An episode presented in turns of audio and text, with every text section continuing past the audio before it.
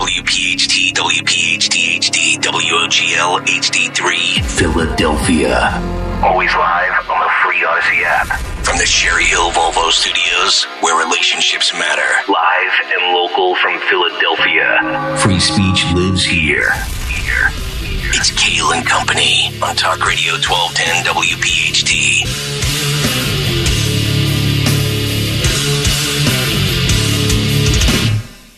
And away we go, live on this Thursday, October 26th. It is indeed Kale and Company right here on Talk Radio 1210 WPHT. We are always live on the free Odyssey app and streaming live for your video viewing pleasure on YouTube as we head until 10 o'clock this morning. 855-839-1210, the phone number, Twitter and Instagram, the radio station at 1210 WPHT. I am at Nick Kale, K-A-Y-A-L. Dawn Stensland with the news. Greg Stocker, the chairman of the board. Daniel Valdez, Anthony Dorenzo, our associate producers.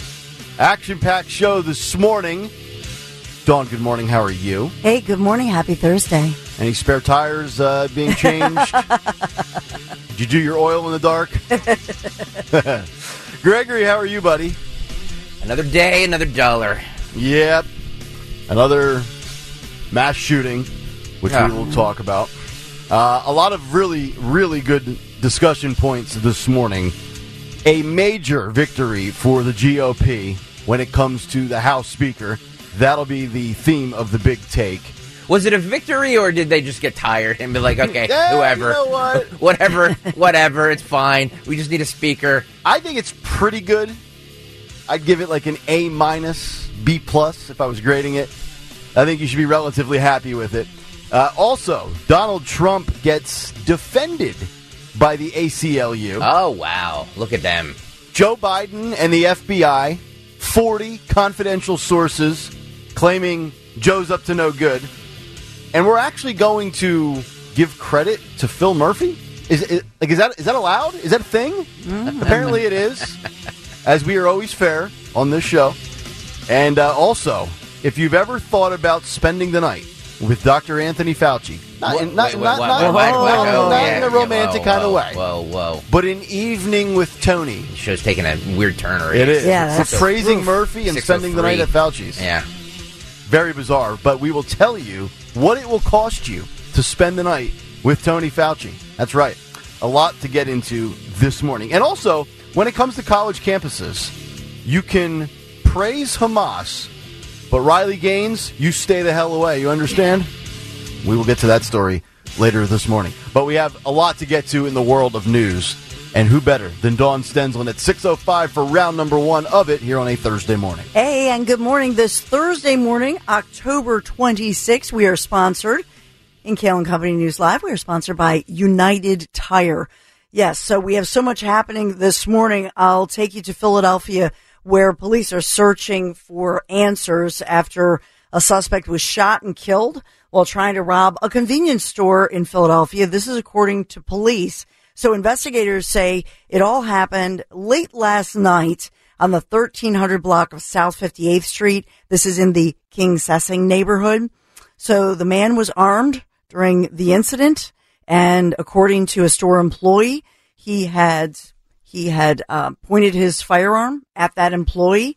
He says that the store employee shot the attempted robber multiple times. Authorities say there were several witnesses inside the store during this attempted robbery. The suspect pronounced dead short time later, and we have no more information. It's under investigation. There's no word as to whether this store employee, who by all accounts says he was defending himself against an armed robber who went behind the counter, put a gun to his head. He was defending himself. Methinks the theme of the morning might be, it's kind of nice to have the ability to have a firearm with you to protect yourself in this crazy day and age. Yes. That's just my gut feeling as we move along this morning, Dawn.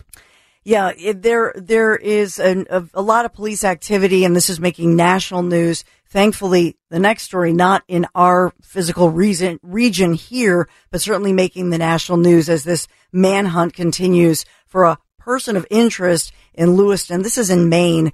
A mass shooting there, killing at least 20 people. The suspect, identified as 40-year-old Robert Card, identified as a person of interest, should be considered armed and dangerous, according to police. So it all started with a shooting at a bowling alley that was hosting a youth night for children for the Children's Bowling League, many of them with their moms or their parents. The second shooting scene, a local restaurant about 4 miles away from that bowling alley. So Card now on the run. We know that he at one point was a weapons instructor, they're saying, but he had spent time inside a mental health facility.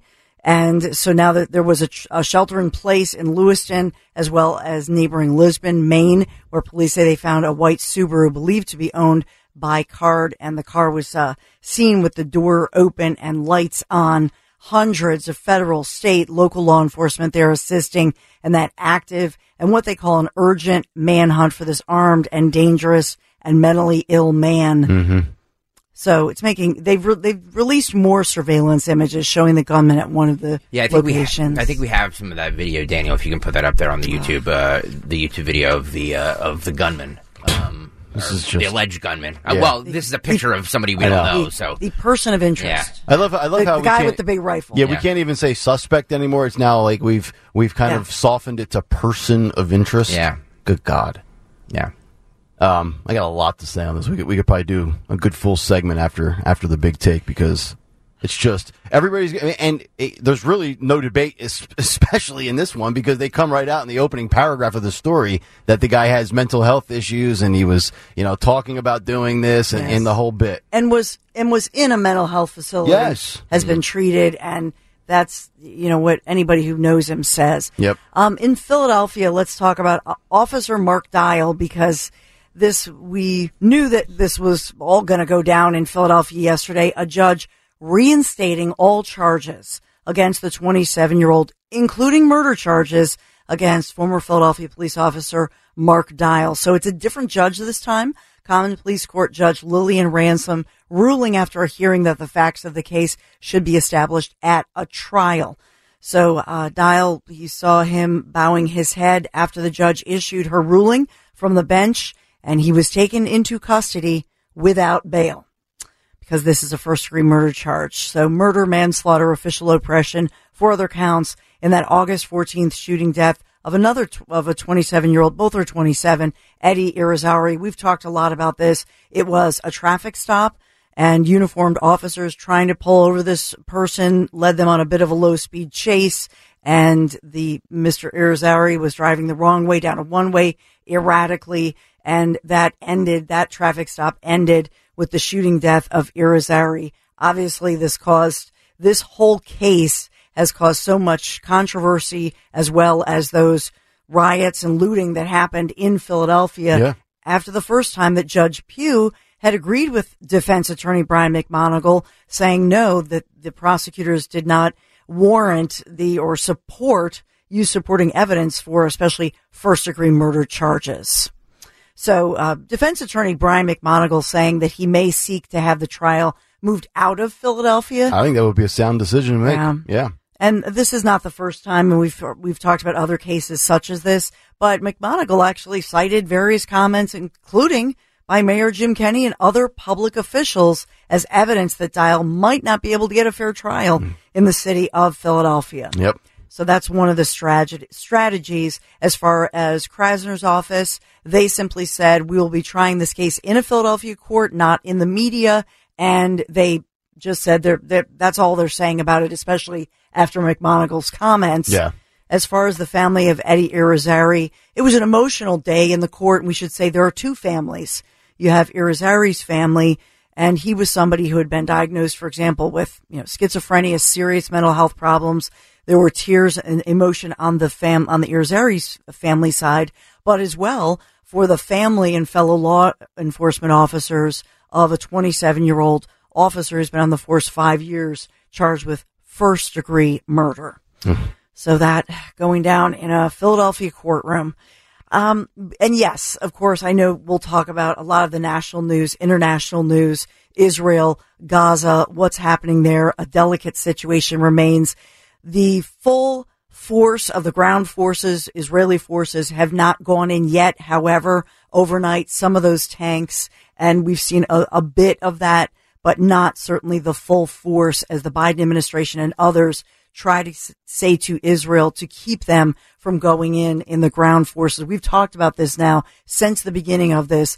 Those ground forces surrounding the area have been poised to go in. A very delicate situation as we have 220 hostages and many civilians inside there. So that situation looms. And then, of course, we'll talk about Donald J. Trump in court, fined by that judge. And that is a big topic for discussion, especially on social media. As far as the Wells Fargo Center, this is a story we have to talk about moving forward. Those hundreds of commemorative bricks right near the arena's entrance that everybody has seen before, fans speaking out, saying that since 2019, they've been paved over. These were 1,600 commemorative bricks around the arena. A lot of people paid for them. They pay tribute to families, to parents and grandparents, many of them who've passed on. Mm-hmm. And so demanding answers from the Wells Fargo Center. And what was paved over? I mean, what exactly did they do on top of this? They just, what, a slab of concrete? What, do we have any idea as to what took the place of the things that people purchased? It's just blank concrete that they said there were worn areas, or they're doing that huge, renovation project. Yeah. But they said that the removal of these bricks actually started during the pandemic, of course. 2019. Yeah. Right. And so the Wells Fargo Center had said, well, we're going to still, they have records of everybody who paid. This was a lot of money. Yes. And so they said, we have records and we will do a special tribute. But a lot of people saying it's just not the same. Right. And they certainly are hoping they don't want a virtual exhibit, pictures of the brick. Yeah, I don't like anything virtual, to be honest. I'm done with virtual. We're done with it already. Well, we're not done with United Tire. We love our Philly sports teams just as much as they love us cheering them on. Same goes for the great team over at United Tire. The owners make customer satisfaction their top priority, working with you to get you back on the road faster.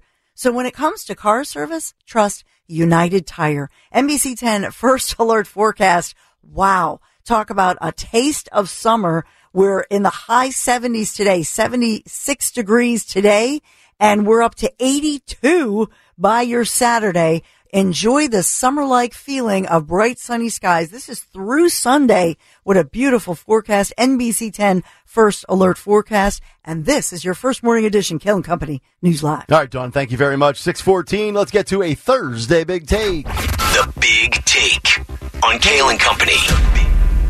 All right, the big take this morning, a major MAGA W for the GOP. It took more than 3 weeks for the House Republicans to find a new speaker, but that day has finally come. The GOP-controlled House finally listened to Dawn Stensland, and they figured it out, and they got it together. Mike Johnson is now the successor to Kevin McCarthy, and conservatives, as well as those who support the MAGA movement, should feel very good about the victory. I told you all along that my top two choices were Jim Jordan from Ohio and Byron Donalds from Florida, but this is a very good selection as Mike Johnson of Louisiana takes the gavel. I'm not going to sit here and pretend to know as much about him as I do Jim Jordan, Byron Donalds, and other Republicans of Congress who make themselves far more available to the media, the TV cameras, the microphones, and social media, and that's just fine by me. I would say that this is somewhere between an A- and a B+ higher, so to speak, and that's A-OK with me. He's not a rhino. He's not a never-Trumper. And from everything I have gathered, he is very much what the Trump base was hoping for. He is every bit what Matt Gaetz was demanding. Johnson was able to secure 220 votes on Wednesday on the House floor. Now, he only needed 215, and typically the threshold is 217. However, due to current absences, the threshold fell to 215.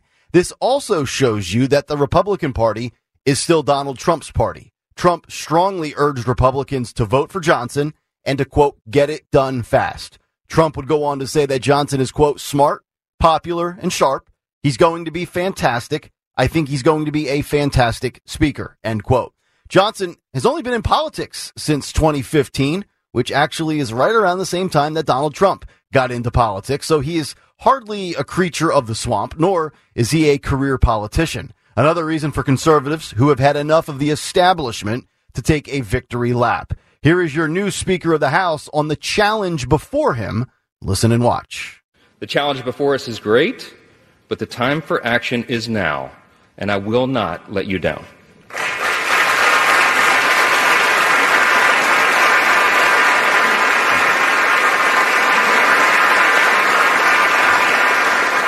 I want to say to the American people, on behalf of all of us here, we hear you. We know the challenges you're facing. We know that there's a lot going on in our country, domestically and abroad, and we are ready to get to work again to solve those problems, and we will. Our mission here is to serve you well, to restore the people's faith in this House, in this great and essential institution. Very well spoken, seems to be very even-keeled. You also get the sense that he isn't going to be an attention seeker, and he seems like a no-nonsense type of leader. But what are his core principles? What makes America what it once was? Here's Mike Johnson on his 7 values. Listen and watch. I call them the 7 core principles of American conservatism, but let me concede to you all, I think it's really quintessentially the core principles of our nation.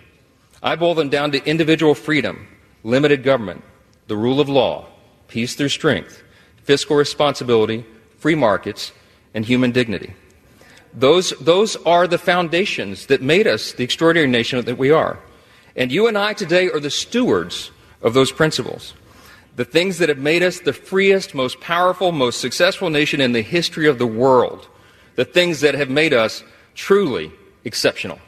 Whether you are a conservative or just somebody that values common sense, I think Americans can get behind these concepts. Individual freedom, the right to choose or not choose a vaccine, limited government, no governmental agency shutting your business down because it was deemed not essential, the rule of law, not the selective application of law based on identity politics, peace through strength, ruling with an iron fist, just like Trump did, fiscal responsibility, not spending like a drunken sailor or a delusionally irresponsible Biden. Free markets, especially the marketplace of ideas. Mike Johnson, well said. But if there's one specific thing that Johnson seems to be obsessed with and wants to get right, it's the southern border. Listen and watch this. I call them the 7 core principles of American conservatism, but let me concede to you all, I think it's really quintessentially the core principles. I think we have that was the repeat of the second one. I think we have one more on the border. Did we not get that? See here, hang on. No. No? Okay.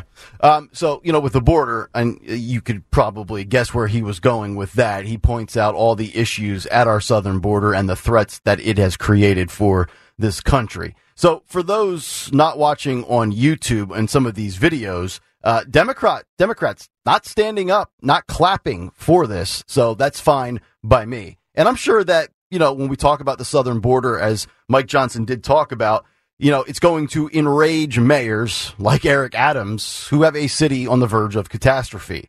But look, the House-led GOP has been a mess since the day they won it back in the 2022 midterms, from McCarthy to Scalise to Emmer. But on the 4th try, they got it right. And they have an adult in the room. His name is Mike Johnson. He's America First.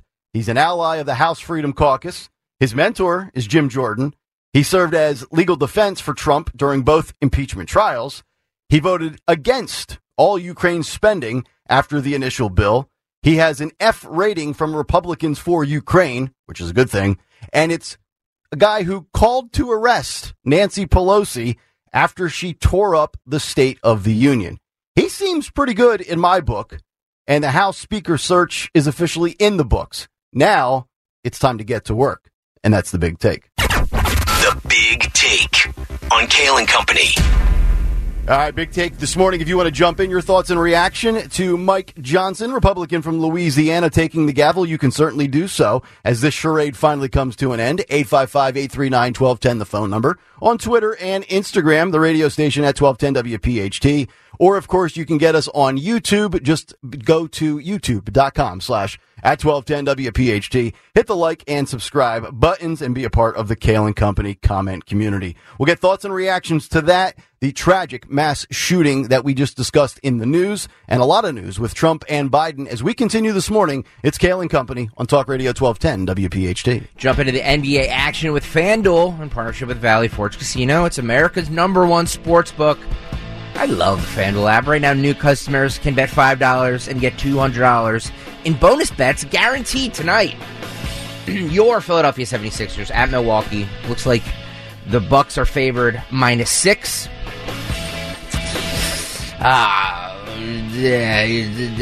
Give me the Bucks with the money line at -244 tonight. Plus, all customers get 3 months of NBA League Pass, courtesy of FanDuel, when they place a $5 bet on the NBA. So place a $5 bet on tonight's game. You have nothing to lose. You get $200 in bonus bets back guaranteed, plus 3 months of NBA League Pass, all courtesy of FanDuel Sportsbook in partnership with Valley Forge Casino. Go to FanDuel.com/Greg, FanDuel.com/Greg. Sign up right now. Tip off the NBA season right. FanDuel Sportsbook is the official partner of 1210 WPHT and is the official partner of the NBA. 21 and over, present PA. New customer offer, first online real money wager only. Refund issued as non-withdrawable bonus bets that expire in 7 days. All customer offer, $5 NBA wager required. Limit one pass per customer across both offers. Restrictions apply. Void where prohibited. See full terms for both offers at FanDuel.com/sportsbook. Gambling problem? Call 1-800-GAMBLER. NBA League Pass. Local blackout restrictions apply. This is the Kale and Company podcast from Talk Radio 1210 WPHT and on the free Odyssey app. Talk Radio 1210 WPHT. We have so much to discuss this morning. This is going to be a loaded show again with so many good talking points and pieces of content to delve into. And we'll get to this awful, horrific shooting in just a few moments here. But just want to give an opportunity for some thoughts and reaction to Mike Johnson from yesterday. You know, I thought for the most part, like you think about this, at least from my perspective, this guy was not at the top of my list. To be honest, other than hearing his name mentioned in passing in the past, if Mike Johnson walked into the studio during a break or we played a clip and nobody told me who it was, I really wouldn't know much about Mike Johnson other than the fact I've heard the name Mike Johnson with an R in front of his name from Louisiana. You know, I had Jim Jordan 1, I had Byron Donalds 2. But once you see it come out yesterday that this guy had emerged, and then you start just looking at some basic facts about him and how he has voted in the past and what his stances are on certain issues, I think all in all, this was a pretty good hire. And I don't even know that Matt Gaetz truly had a plan other than just to get rid of and expel Kevin McCarthy from his existence. But at the end of the day, sometimes you can enter a situation without a big plan and still find a way to make yourself look relatively good and successful at the end of the day. And I think after 22, 23 days, Dawn, I think the GOP actually got it right. Like, this is not a swamp creature. This is not a rhino. This is not a Kevin McCarthy 2.0. And he doesn't look like the kind of guy that's going to pull out his phone and start streaming live on Instagram the moment, like a Jamal Bowman pulls a fire alarm. Like, he doesn't seem like somebody that is hell-bent on growing his brand, so to speak. He seems like a nuts and bolts conservative, and I think this is what we really needed. Yeah, if I'm Matt Gaetz, I'm gonna quietly say, you know, he's the guy I really wanted the whole time. Thank God we got him. Found the guy. You know, but yeah, it's like Goldilocks. Yeah, you know, just right. So you know, you look at all the headlines in the liberal media, well, the so-called, mainstream media, CNN and others. Oh, election denier. Right. And I thought, oh, here we go. Right.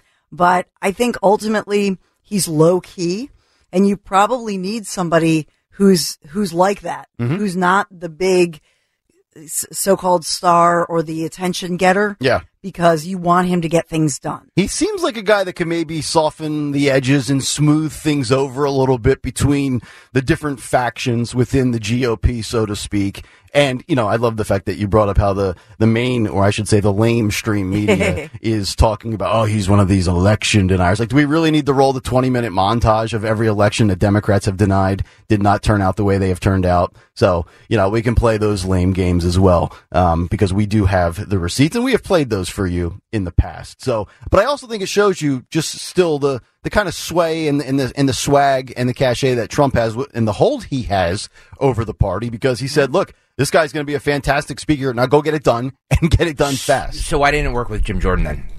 I think Jim Jordan, like I've said in the past, is I like him. Too fiery, maybe? But he's got that sports... I'm not talking about people not liking Jim Jordan. I'm talking about why did the Trump endorsement of Jim Jordan not help him if it helped this guy?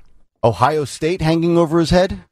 I know people have kind of that's I think it was more a personality thing. You think so? I do. Well, I do. Yeah, I think he's got that, you know, that fiery athletic background where he butts heads with people. He's like the old school football coach, so to speak, that maybe doesn't resonate with the young modern athlete. He doesn't know how to take his foot off the gas and coddle and finesse people. Jim Jordan just seems like a bull in a china shop. This guy is I almost want to say, and I don't want to say it in a bad light, he is kind of low energy, but I kind of feel like he's just got a real, like, laid-back, chilled demeanor to him.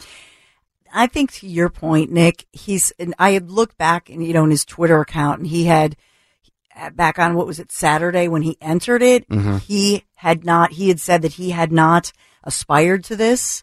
He didn't talk to people about it. They approached him. Mm-hmm. He prayed about it, and he was stepping forward now. Yeah. I think that's a great kind of energy, a confident kind of low key energy. Mm-hmm. Yep. Your point about energy, right? That you have all these egos and all these personalities, and my goodness, we've seen a little bit too much of some of them over the past few weeks. Yes. So you need somebody who can be respected as somebody who's a legal guy. And that's what you were talking about with that. He's known as knowing his stuff. He's very much into the law. He's a policy wonk. Mm, yep. And I think that's good. That's, in essence, I mean, in many ways, even though Newt Gingrich, I talk about him as a House Speaker, one of the famous, House Speakers of the Republican era. I think Newt Gingrich was a policy wonk, if you will. Mm-hmm. He was known to talk about the law, to go down into the policy and conservative values and conservative beliefs as far as the Constitution. I think that's what you have in this. Mike Johnson. So. Yeah, I agree. I like it. I'm glad it's over. I know. Now go do something. Go investigate somebody. Put somebody on the stand. Talk amongst yourselves. Yeah, and get to work. Yeah. My goodness. 855-839-1210 if you want to jump in. So obviously the big story going around the country today, probably internationally as well, is the manhunt that is underway after a deadly mass shooting in Maine last night where residents have been told to shelter in place. Dawn had mentioned at least 22 people killed. Up to about 60 individuals have been injured after this individual rolls into a bowling alley and a bar, a second location, opens fire with an AR-15 style rifle last night. The suspect is listed as Robert Card, a 40-year-old U.S. Army Reserve firearms instructor who was sectioned this summer for 2 weeks with mental health issues. And look, to me, right there it is. You can stop right there with the, is it mental health versus gun control? Well, I see AR-15. Why do we got to have AR-15s? He has mental health issues. And by the way, if you have an AR-15 and you have no mental health issues, this does not happen. And I feel like every time we have a mass shooting, it's mental health versus gun control, Second Amendment rights. You're going to have somebody that doesn't know what AR stands for. It's not assault rifle. It's Armalite. Joe Biden's going to come out and speak eventually, and he's going to talk about how they banned assault weapons in the past, and he'll whisper, and he'll say, I'm going to do it again. And we're basically going to look at two different things. One, okay, what is this person's political or social ideologies? Well, if he's a Trump supporter or a MAGA Republican, you'll know about it in 9 seconds. And if it's somebody from the trans community, we'll never hear about their motive. And we're going to be told, oh, this is happening way too frequently. We have debunked that on this show, especially in the school setting when there's shootings. They're not happening more frequently than they did in Columbine in 1996. But look at the common theme here, guys. Uvalde, El Paso, Parkland, Lewiston last night, the Nashville shooter, the Fort Hood shooter, Sandy Hook, Virginia Tech. All of these individuals, mentally ill people. I believe, and I know we all go to our corners and we fight vehemently about why this is happening and how to stop it. I mean, this person was documented and it was chronicled and noted that he had mental health issues and he was in a facility and he was let out and he goes and does what he did last night. in my opinion, now more than ever, Second Amendment rights matter. I mean, we just gave you the story a month ago with the New Mexico governor that tried to, because of the rise in violent crime, she tried to give a 30-day temporary ban to law-abiding citizens that have legally purchased a firearm. She tried to prevent you from keeping and having your firearm on you whenever you want to carry it with you. Like, now imagine if that would have played out last night in New Mexico, in this ban that this governor, this Democrat governor in New Mexico tried to impose. Seems to me like it would have been a great time to be, you know, a proud Second Amendment supporter, because if you're with your family at a bowling alley, and this whack job comes in with an AR-15 with, I believe, a scope on it, wouldn't it be nice to have a handgun in your holster on your hip to protect yourself, your family, and everybody else? And the sick part of this, and I know we'll get these details eventually, Dawn, but they're not releasing the names of the victims. But you did say that this was a school or kid function where plenty of little kids. Yeah, the bowling. Like, I don't even want to think about, like, you know, 15 of the 22 are toddlers or 8-year-olds or 12-year-olds. That's going to be just a gut-wrenching piece of information if, in fact, that gets released. Yeah, it's just so sad. And here's what I would say. I know that a lot of the media reporting that Maine does not, you know, they're talking about their in the nation that they are a pro-Second Amendment state, that they don't, you know, have strict laws on permits for firearms, this and that. The truth with this situation, in my humble opinion, is that when somebody suffers mental health issues, and I believe he was a gun instructor. I thought that he had some level of military background or training. Yep.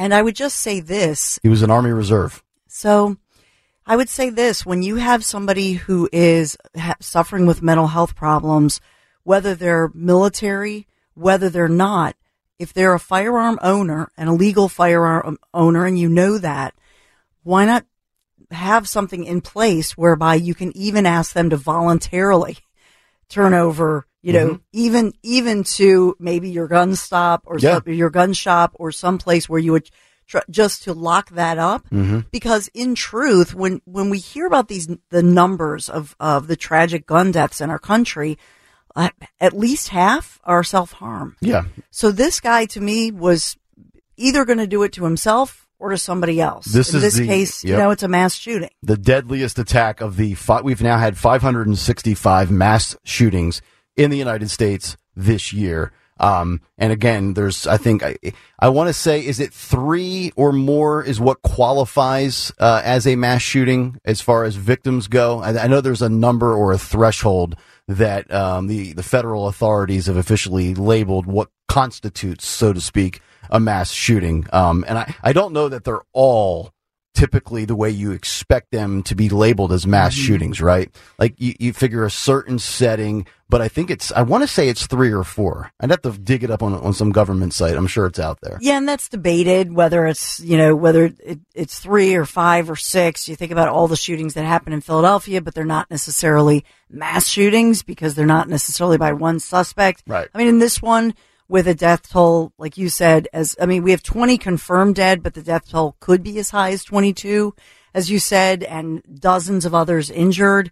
So I think nobody's, debating if it's a mass shooting. I simply wish that people would, and everybody squirms when we bring up the mental health issue. Mm-hmm. And that's the issue with all of these, to figure out a mechanism in place by which if somebody is a gun owner, that they can have a situation where they remove that gun from their presence, such that they can't hurt themselves or anybody else. And nobody wants to talk about this. That's the solution to a lot of these cases, which, by the way, many others are domestic related. If you've got domestic disputes going on, maybe a firearm is not such a good idea. Yeah. Dr. Frosty Brew on the YouTube chat says you shouldn't have to go bowling with your kids strapped with a piece. You're right, you shouldn't. You shouldn't have to. But it feels like now more than ever with people, and I'm not even implying, and I don't think that the mass shootings are significantly up, but I do think mental health is significantly up. And we can't pick and choose Again, it's a lot like with the left where they have a selective application of science. We can't selectively decide when there's mental health issues or not, right? Like we sit here in this day and age, feelings matter more than ever, right? We don't want to offend anybody. We don't want anybody in their feelings. So there's that group of society talks about feelings all the time. Yet when you sit there and you try to point out mental health for somebody on TikTok having a trans breakdown, oh, it's not mental health. I'm just really in the wrong body. No, you're not. It's a mental health breakdown. Just like with this shooting. This is not a gun issue. This is not a why do you need that type of weapon issue. This is there's something in your brain. There's some sort of wiring that has gone haywire, so to speak, that made you arrive at the point that you felt you reached a point in your life where you're going to go into a bowling alley like it's Call of Duty and murder hundreds, almost 24 American citizens. So let me ask you guys this. So what's the solution then for this? Because it does seem to, look, we've debunked that this is, your kids are going to school is the most dangerous time. It's right. Just, that's all complete and utter BS. Yes. And it's the media that sensationalizes, these things to a degree where they're like, well, kids are afraid. They want bulletproof backpacks and stuff like that. Yeah, who makes them afraid? Right. Their parents and the media. That's correct. That's who makes them afraid, because it's never been a safer time to go to school these days. But with all that being said, what is the solution here? Because nobody's budging on the Second Amendment thing, and then you have the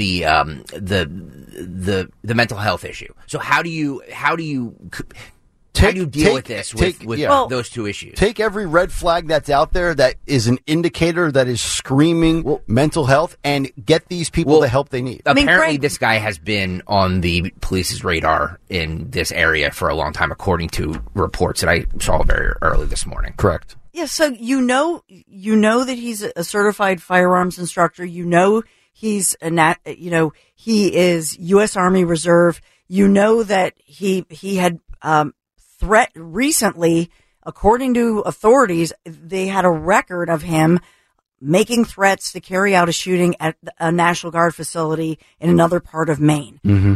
You've got the mental issues. You've got a guy who was treated for mental health in a facility, and as well saying that he was hearing voices. Yeah, hearing voices, and threatened to shoot up the base that he was deployed to, whatever the word would be. So how much more do you need to say, you know what, maybe we just ought to have some kind of a mechanism in place to take any access to firearms away from this individual. So this was a law enforcement failure then? I think I hate saying it's a failure, because I think at the end of the day, it's a failure somewhere, because there's a ton of people dead. There's a failure, Greg. I'm hesitating because I don't know who. So we know that at the National Guard facility, they're saying that on record he had made threats to carry out a shooting.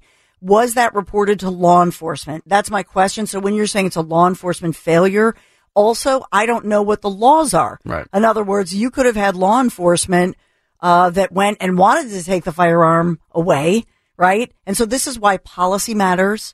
This is why laws matter. And quite frankly, Republicans have more credibility on this issue. If you had Democrats coming in saying, oh, mental health, we want to take. I mean, look at what's happening right now. There were arguments heard in New Jersey yesterday, right? So this is a conversation.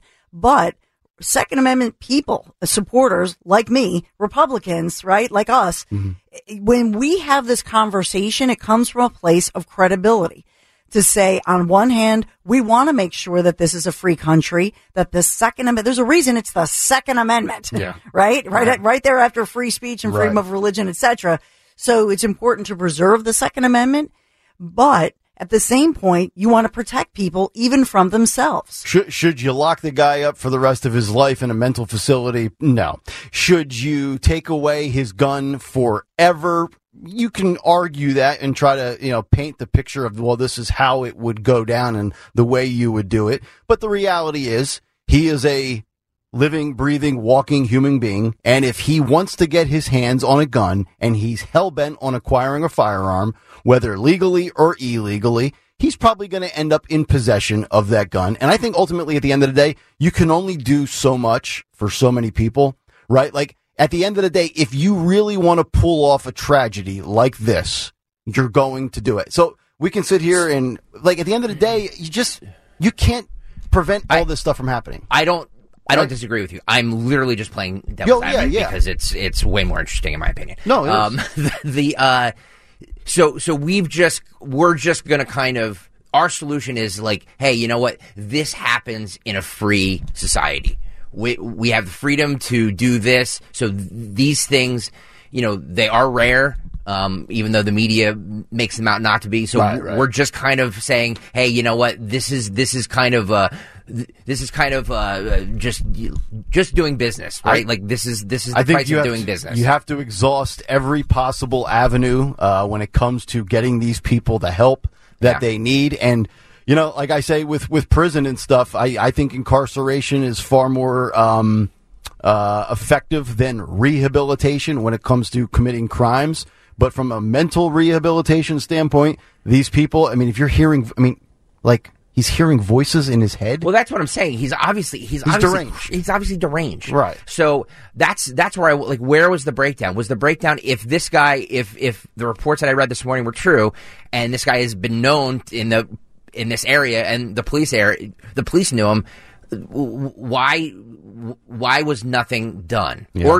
Or maybe couldn't have been done. Well, I will say it is frustrating, though, when you do, and you know how I'm very much pro-police and law enforcement, but it's frustrating when we find out after the fact that law enforcement had so-and-so on their radar. Like, what do you mean on their radar? Like, if this guy is deemed to, I mean, there needs to be follow-ups, I mean, wellness checks, family matters here as well. You know, if your uncle, your cousin, your brother, your husband has meant, like, obviously staying up to date with these people and checking in on them and just kind of gauging the temperatures of the water, so to speak, so that maybe you can be the one who prevents this from happening. If somebody is see, this all goes back to the, I believe, in part, it goes back to the famous Supreme Court ruling back during the Reagan era, where even if you had mentally ill people, let's say, who were out on the streets, mm-hmm. and so they were in facilities and they were provided for and treated, but they weren't allowed to roam around on the streets and turn into a homeless individual and get help. In this case, nowadays, and this is a huge issue, because I have a girlfriend who, it's a long story, but her loved one was in a facility, then because it's all voluntary, they can't keep you there. And the family wanted to keep him there and said, this guy's suicidal, he has a firearm. This was actually in California, ultimately ended up taking his own life. Yep. So this is an issue not just in, you know, pro-Second Amendment states. I mean, this is across the country. And so we have to revisit that 80s law. We have to think about the homelessness. We have to think about situation. They knew this guy was dangerous. They knew he had firearms. They knew he was in my mind, everything I read tells me that. And what I believe also is that after HIPAA laws, mm-hmm. and we've heard this before, the psychiatrist working with him at the mental health facility where he was treated for 2 weeks. Right. That person didn't know that he's a danger and he's hearing voices and he's going to go back out now, because you can't keep him there, mm-hmm. and you know he has firearms. Yep. I mean, come on. So I think part of this is people who are saying we did everything we could under the law, and that's why these policies matter. I understand that these are complicated and deep policy issues, but we have to go there because you know what? Post-pandemic, mm-hmm. the mental health crisis is through the roof. Yes, it is. 855-839-1210, from the Second Amendment to the First Amendment when it comes to the president, or I should say the past president, the former president, Donald J. Trump. We'll wrap up hour number one with that story on the other side of Kale & Company. Stay right there. It's Kale & Company on demand from Talk Radio 1210 WPHT and the free Odyssey app. October. It means all the action, entertainment, excitement. Pennsylvania's number one casino experience, Parx Casino, P-A-R-X. The hottest entertainment is going to keep you coming back for more. 3,200 state-of-the-art slots, 115 table games, the best sports book on the entire East Coast. And, of course, my friend Joe Conklin's Comedy Night with New York's best Club comedians every other Thursday night, and the local, just the best bands every weekend, only at 360 Lounge. So much fun. Hey, don't miss these top headliners coming soon to the Excite Center at Parks. Nicole Byer from Netflix nailed it. Thursday, November 9th, Chris Isaac.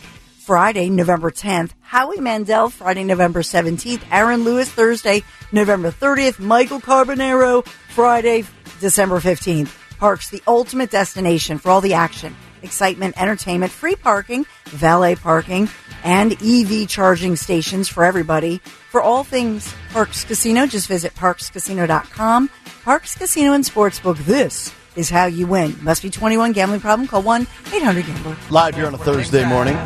A brand new house all on the rural side, and it's made out of rattlesnake hide. Right here on Talk Radio 1210 WPHT. We got a lot of good stuff today. This is going to be just a great show. We got to talk about what Phil Murphy said when it comes to Halloween in a school district in New Jersey.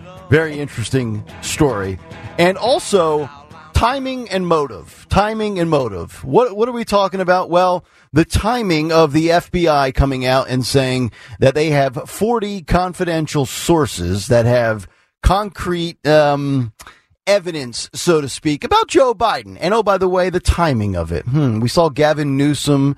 He's riding around in an electric vehicle, shaking hands, doing photo ops in China with President Xi. What's that all about? We'll get to those stories as we continue this morning. But yesterday, as Donald Trump was in court for his fraud case in New York, he left the courtroom, so to speak, in a huff after Cohen contradicts testimony in his New York fraud trial. Shortly thereafter, the Donald was fined $10,000 with the judge citing statements that Trump made to the media before the trial began that day. I think this is once again another attempt to silence him with the media, and also $10,000. I mean, I know Trump's legal fees are pretty high, but at this point, I'm not sure that $10,000 means a whole heck of a lot to Donald Trump. But I am surprised by this headline from CNBC. Trump election case gag order violates the Constitution. And that's not coming from Nick Kale or Dawn Stensland. That's coming from the ACLU. The American Civil Liberties Union is arguing that the gag order on former President Donald Trump in his federal election interference case violates the U.S. Constitution. The ACLU, a frequent and vocal critic of Donald Trump, by the way, said the restrictions placed on his speech run afoul of the First Amendment. So you have Anthony Romero, who is the executive director, and he released this statement to the media yesterday. But if we allow his free speech rights to be abridged, we know that other unpopular voices, even ones we agree with, will also be silenced. Quote, as much as we disagreed with Donald Trump's policies, everyone is entitled the same First Amendment protection against gag orders that are too broad and too vague.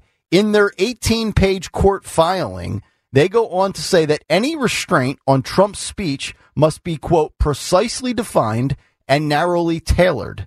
And they are arguing that the judge, Tanya Chutkan, fails to prove that with the latest test that they use on whether it's too vague, so forth and so on. For example, Chutkan's prohibition on making public statements that, quote, target certain individuals is, quote, unconstitutionally vague. I got to tell you, I mean, I think a lot of Americans are seeing what's going on here with the silencing of Trump.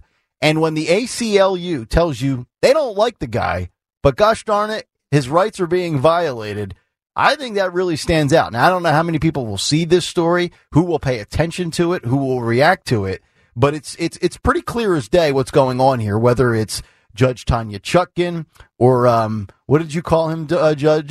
Don, yeah, and well, it's Angoron rhymes with moron. Angamoron. Yeah. Angamoron. Yes. And if you look at a lot of these cases, especially the ones that are still to happen, you're going to see, I think, a lot of the copycat stuff here. You're going to see gag orders. You're going to see all these claims that he can't say this, or he can't go after that person, or he can't go to truth and do this. So I think it's a very, very big thing in the Trump camp. If you've got a organization that has already publicly said, yeah, we kind of despise you, dude. We don't like your policies. But that being said, you are afforded the rights that everybody else is, and that right is being violated.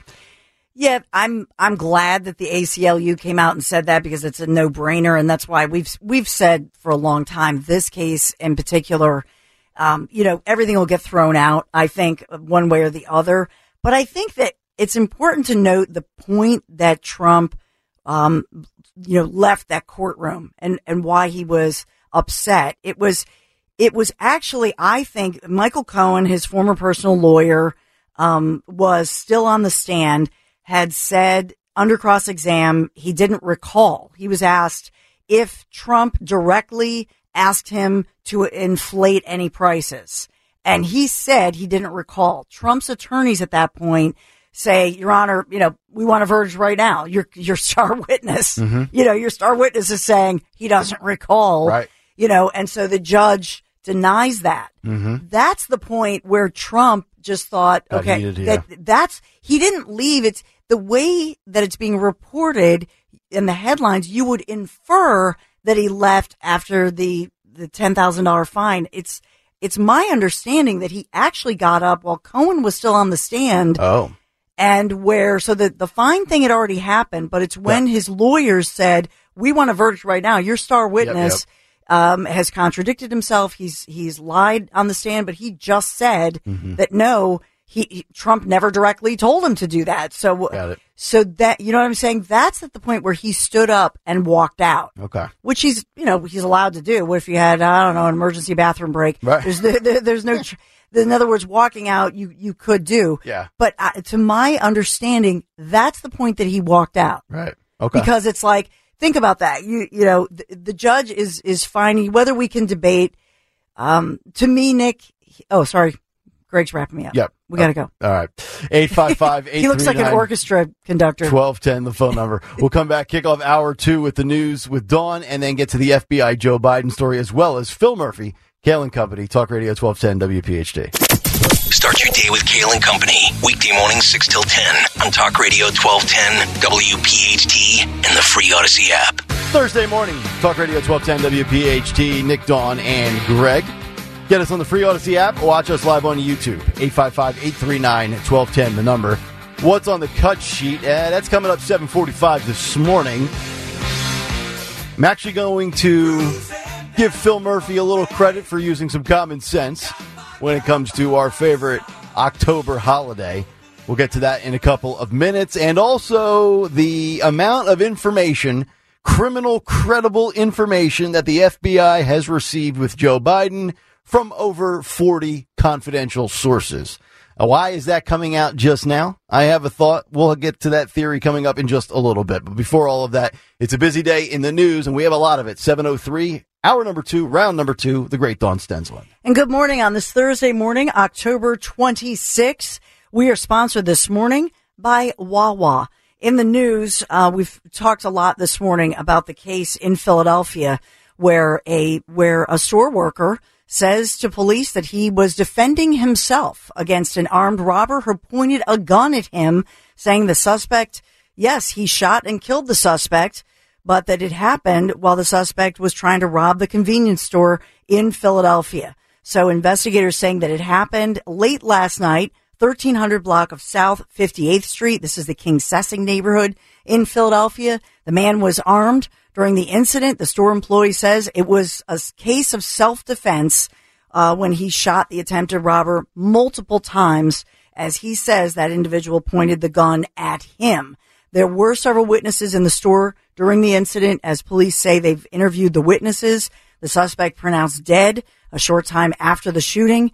And this is still under investigation this morning. So whether or not the employee would face any kind of issues or charges, that kind of thing. We don't have any of that information as they continue to investigate. I'll say this. If I was a person that owned a convenience store or a little corner deli or anything like that, and I was the one operating, the point of sale area and the transaction area, the old cash register, I would legitimately have a gun right below the cash register because of stories just like this. Like, especially nowadays with the police. You know, everybody knows that, you know, they're going to go light on you, so to speak, when it comes to looting or rioting or robbery. Yes. You come into my store, just know I've got a gun, pal. So, yeah, that's the way I would operate. Well said. I mean, and we've talked a lot about this manhunt in Maine, but there are many communities, many of them smaller communities, but there are communities up and down Maine that are under lockdown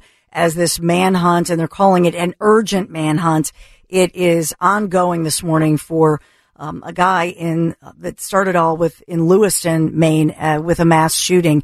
We're hearing all these different numbers. You just heard our sister station reporting 16 confirmed killed.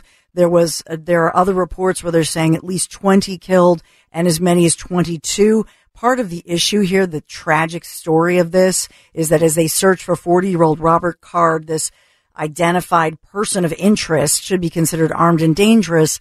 There are many more, at least 60 people that are injured, some of them critically injured. And that's the tragic piece of this, Nick, that I think part of this is that people were rushed to the hospital, perhaps in critical condition, and now they're not able to save all of these individuals. You think about hospitals and those emergency personnel, doctors, nurses, trying to save. A lot of these we're told one of them, the bowling night, was with kids and mommies and grandparents. Yeah.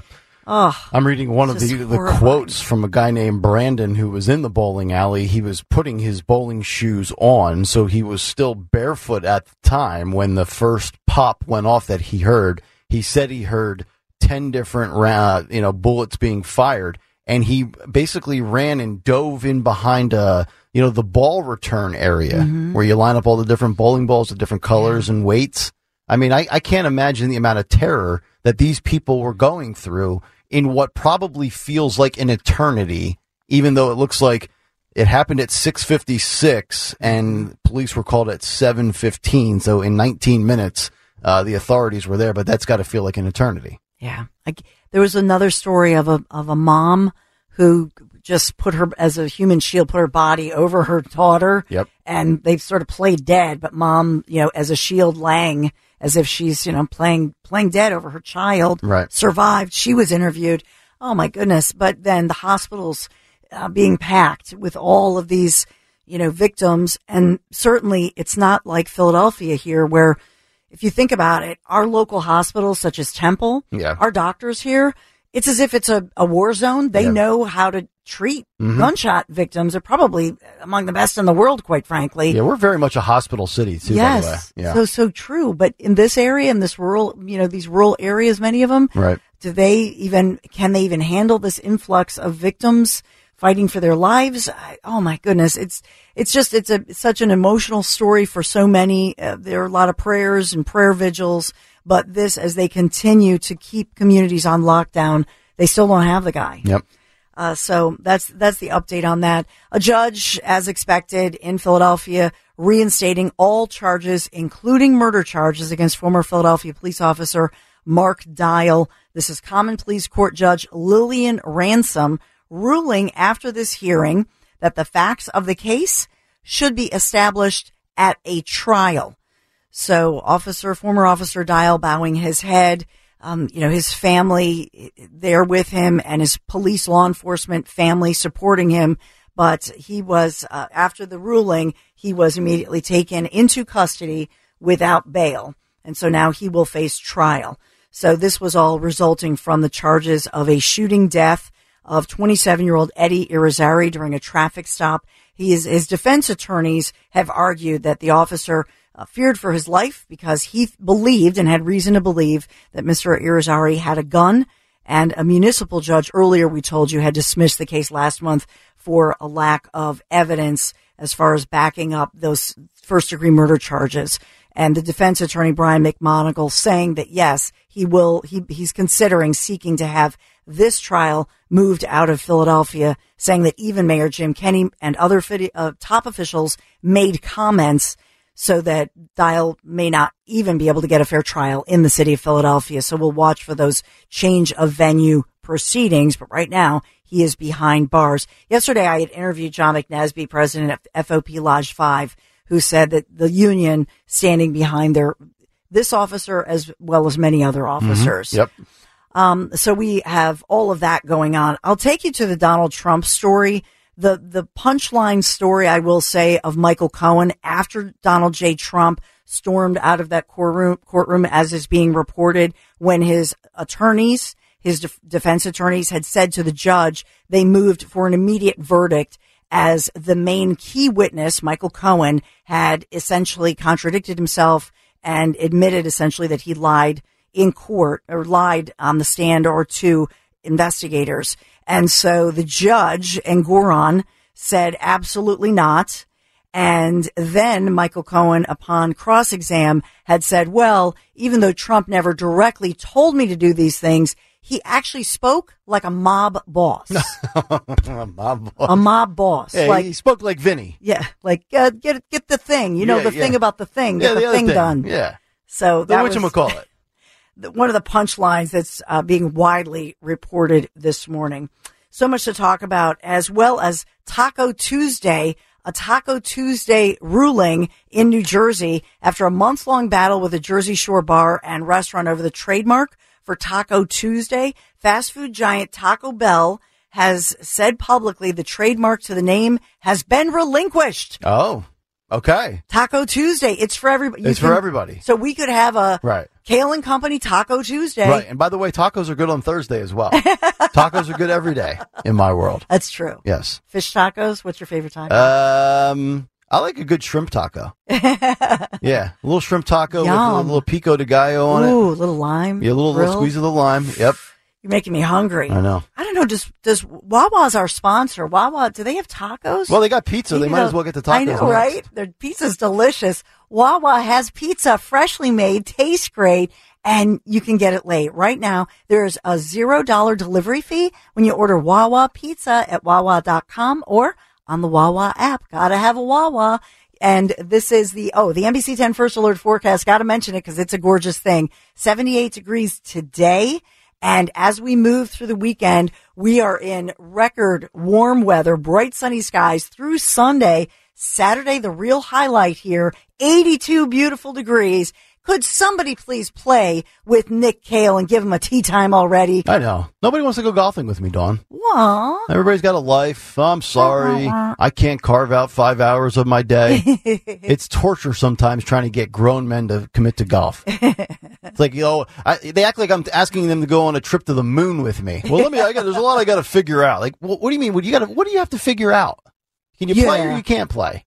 Come out and play. Exactly. That's Kale and Company News Live. It'll be a beautiful day for baseball on Saturday. Of course, the Phillies won't be playing in it, but nonetheless, it'll still be a beautiful day.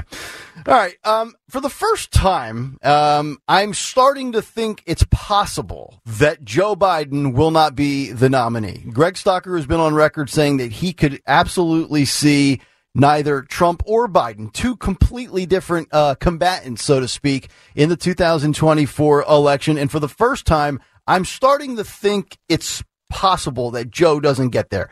I'm not going to sit there and say it's absolutely a lock, because there's two things here. First of all, we know the history of Democrats. They will drag you and your carcass to the finish line if it means a victory. We've seen it with Dianne Feinstein. We've seen it with John Fetterman. As long as you are clinically and legally alive, that's all they care about. So that's why I can't go overboard here. And also, yesterday we gave you the story about Joe's low polling numbers and how he's now spending an additional $25 million in new campaign ads. If you're not going to make it to the 2024 election, and you know that, you probably aren't dropping $25 million worth of political ads. But that being said, think about what's playing out here and what is happening. We just saw last week, there's a $200,000 check that we discussed yesterday in the Big Take, linking Joe Biden directly with Ukraine and with other family members. That's the first piece of evidence. The second piece, we find out 5 months after Joe leaves the White House as the vice president, he puts $2.75 million in cash down for his home. Well, do you have that? Come on, that's what any of us would do. I have $2.4 million. I'm not as wealthy as Joe, but I'm in the ballpark, right? Yeah.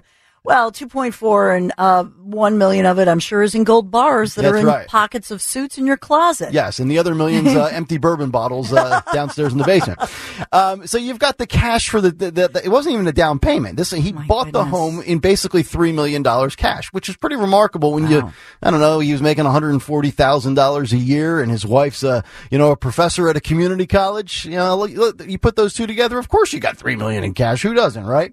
But now we have the FBI receiving criminal information from over 40 confidential sources on Joe, Hunter, and James Biden. That according to Senator Chuck Grassley, who has said the following. The confidential human sources, quote, provided criminal information to the FBI relating to Joe Biden, James Biden, and Hunter Biden. Those confidential human sources were managed by multiple FBI field offices across the nation, including the FBI's Seattle field office. But Grassley learned that an FBI task force within the Washington field office sought to, and in some cases, successfully shut down the reporting and information from those sources by falsely discrediting the information as foreign disinformation. That effort, quote, caused investigative activity to cease. So this was this massive alleged cover-up to prevent this from getting out there. But it's getting out there now. Why is it getting out there? Poll numbers are terrible. He can't complete a sentence. He can't walk off a stage. He can't go up steps. He can't go down steps. And you start to see Gavin Newsom, like we talked about yesterday, and I think Stocker or Dawn, one of you made a great point of, when's the last time you saw a governor fly to China to, hang out with Xi? That doesn't happen. So that's very... there's clearly the presidential aspirations of Gavin Newsom are out there. And this was like another opportunity. And I don't know what goes on behind closed doors. I don't know if there's somebody in the DNC that arranged this with Gavin Newsom. But you start to stock everything up and stack things. And you're like, okay, 200,000 here. That story, 75 million in cash here. 40 credible informative sources with confidential information about the whole family. Is this kind of the little building block step by step to get Joe out of the way by the time 2024 rolls around? If I had gun to my head right now, if I had to make a bet, I still say Joe's the nominee, but it's starting to enter my mind that this is a coordinated plan, because we know the Democrats, as bad as their policies are, they're not stupid. They're calculated. They're diabolical. Is this the beginning of the end? Have we seen enough circumstantial evidence, so to speak, to make the case that they are slowly getting out of the Joe Biden business? I think it's a fair question to ask at this point. I think this guy is such a lightweight that they are stupid to put him in over Joe Biden. I mean, Joe Biden at least as the grandfatherly, Democrats, I think, by and large, love him as far as on a personal level, think he's grandfatherly and that sort of thing. But he's also a pushover for policy. Hey, you want this is what we need you to say and do, Joe. And Joe's a yes man, basically. No, I mean, but that's what they want. That's correct. What the swamp wants. I mean, I'm not in disagreement with you. I'm just saying, looking at Gavin Newsom, I mean, with Xi and never, He's test driving the electric SUV, and actually makes the comment of, a lot of this technology, because the big beef right here in America is that the Chinese steal a lot of our stuff, right? Steal our patents. Yes. And I know business owners in Pennsylvania who've told me that this is the big problem that Trump was trying to crack down on. The fact that he said that out loud and said a lot of this technology here, comes from our country. And it was like, what? And he's like test driving the car. I'll tell you what, that SUV did look pretty badass. Yeah, I mean, that thing was gorgeous looking. But he was like flashing a smile and the perfectly coiffed hair and such a pretty boy, lightweight. Uh-huh. I think any Republican right now on the GOP stage eats him alive. I think Newsom? Yes. Oh, you're high. He's a lightweight. You're high. The guy's a lightweight. Oh, I didn't. First of all, let me just say that because you're a Gavin Newsom. I'm not a Gavin Newsom fan. Trust me, far from it. But I think that that guy's a political animal. He's a political animal. He's going to... And it shows. Remember, he's going to debate... What's his name? DeSantis. Oh, I forgot.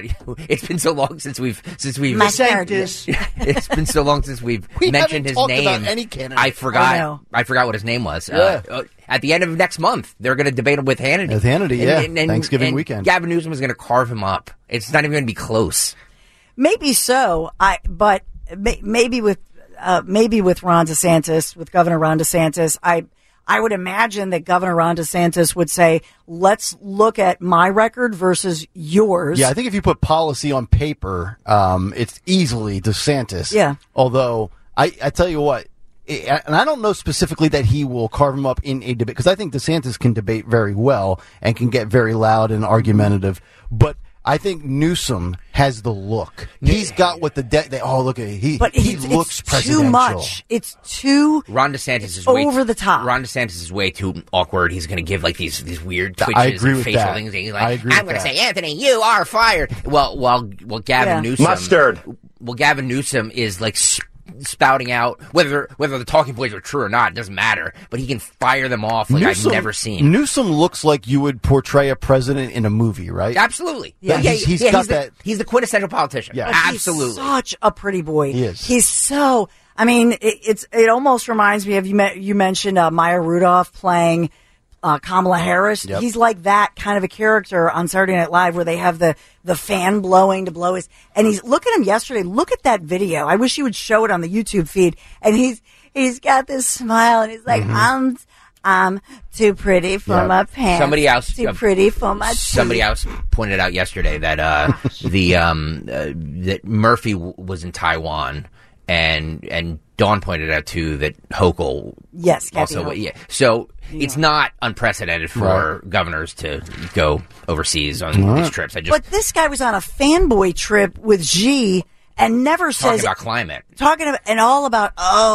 we've got dry dirt in California and climate change. I mean to call out climate change and shake hands with a guy and never mention the Uyghurs, any of the alleged slave labor, communist China, anything. Come on already. Right. Doesn't have, it's standing there smiling, all big smiles with the guy. Yeah, they'll defend the Palestinians, but they will ignore the Uyghurs. Selective human rights, I guess. All right, well, look, the reality is this, okay? Gavin Newsom was test driving a vehicle, and I'm here to tell you that you could do the same thing. In fact, Gavin Newsom, if you want to test drive the 2023 Honda Ridgeline Black Edition, I'll carve out a few hours of my day to spend some time with you, the governor of California. We'll go over to Piazza Honda of Springfield, and I guarantee you, Mr. Newsom, you will love it. I don't know if Gavin's a truck person like me or not, but now is the time to visit Piazza Honda in Springfield. You can also check them out in Philadelphia, Langhorne, Pottstown, or Reading to take advantage of 0.9% APR financing, or you can get special finance rates on the Honda Civic, the Accord, the CR-V, the Pilot, and many more. They also have electric vehicles, so if Gavin, if you need an EV, they've got you covered. The Piazza Auto Group now with 17 brands and 35 locations. It's my go-to for all things automotive. To find your new or certified pre-owned vehicle today, just check them out online at piazzaautogroup.com. This is the Kale and Company podcast from Talk Radio 1210 WPHT and on the free Odyssey app. Talk Radio 1210 WPHT. Cut sheet at 7:45. But a couple of updates here with some stuff going on in the world. So, you guys were talking this morning about if this guy, Robert Card, who did this mass shooting, allegedly, I would say allegedly, in Lewiston, Maine, if he was a conservative, they would find it. Yeah, they found it. Is he? Well, they've gone through his Twitter profile. Oh, here we go. And apparently he follows and likes and retweets Tucker Carlson, Dinesh D'Souza, and... Yep. Dr. Jordan Peterson. Okay, so, Tucker Carlson's involved. He must be. This guy's a conspiracy theorist and a nut job. So I'm just letting you know that that's going to be the narrative. Now. There you go. So at 7:27, mark the tape. This horrific event happened last night in the 6 o'clock hour. Yep, and not even we'll say 13 hours later. That's correct. They found out that he is. Who he follows on Twitter, so therefore there's his motive. I watched Fox News, and it motivated me to do a horrific act.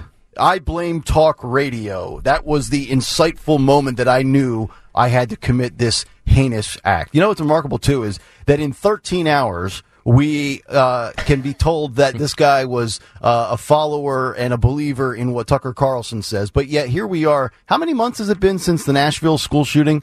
And we still don't have the manifesto released and the motives that have been, well gathered and collected and analyzed. But because the shooter in the Nashville school shooting was a member of the LGBTQ plus community, that information will still remain private. I think there was one, I believe they told some of the family members were able to see something. If I recall the story, it's been like 6 months since we talked about it, but that has not been released to the American public. So when they want you to know motives and ideologies and belief systems, they get it out there right away. Yeah. But if it goes against what the current climate is, so to speak, boy, they will bury that until you forget about it, huh?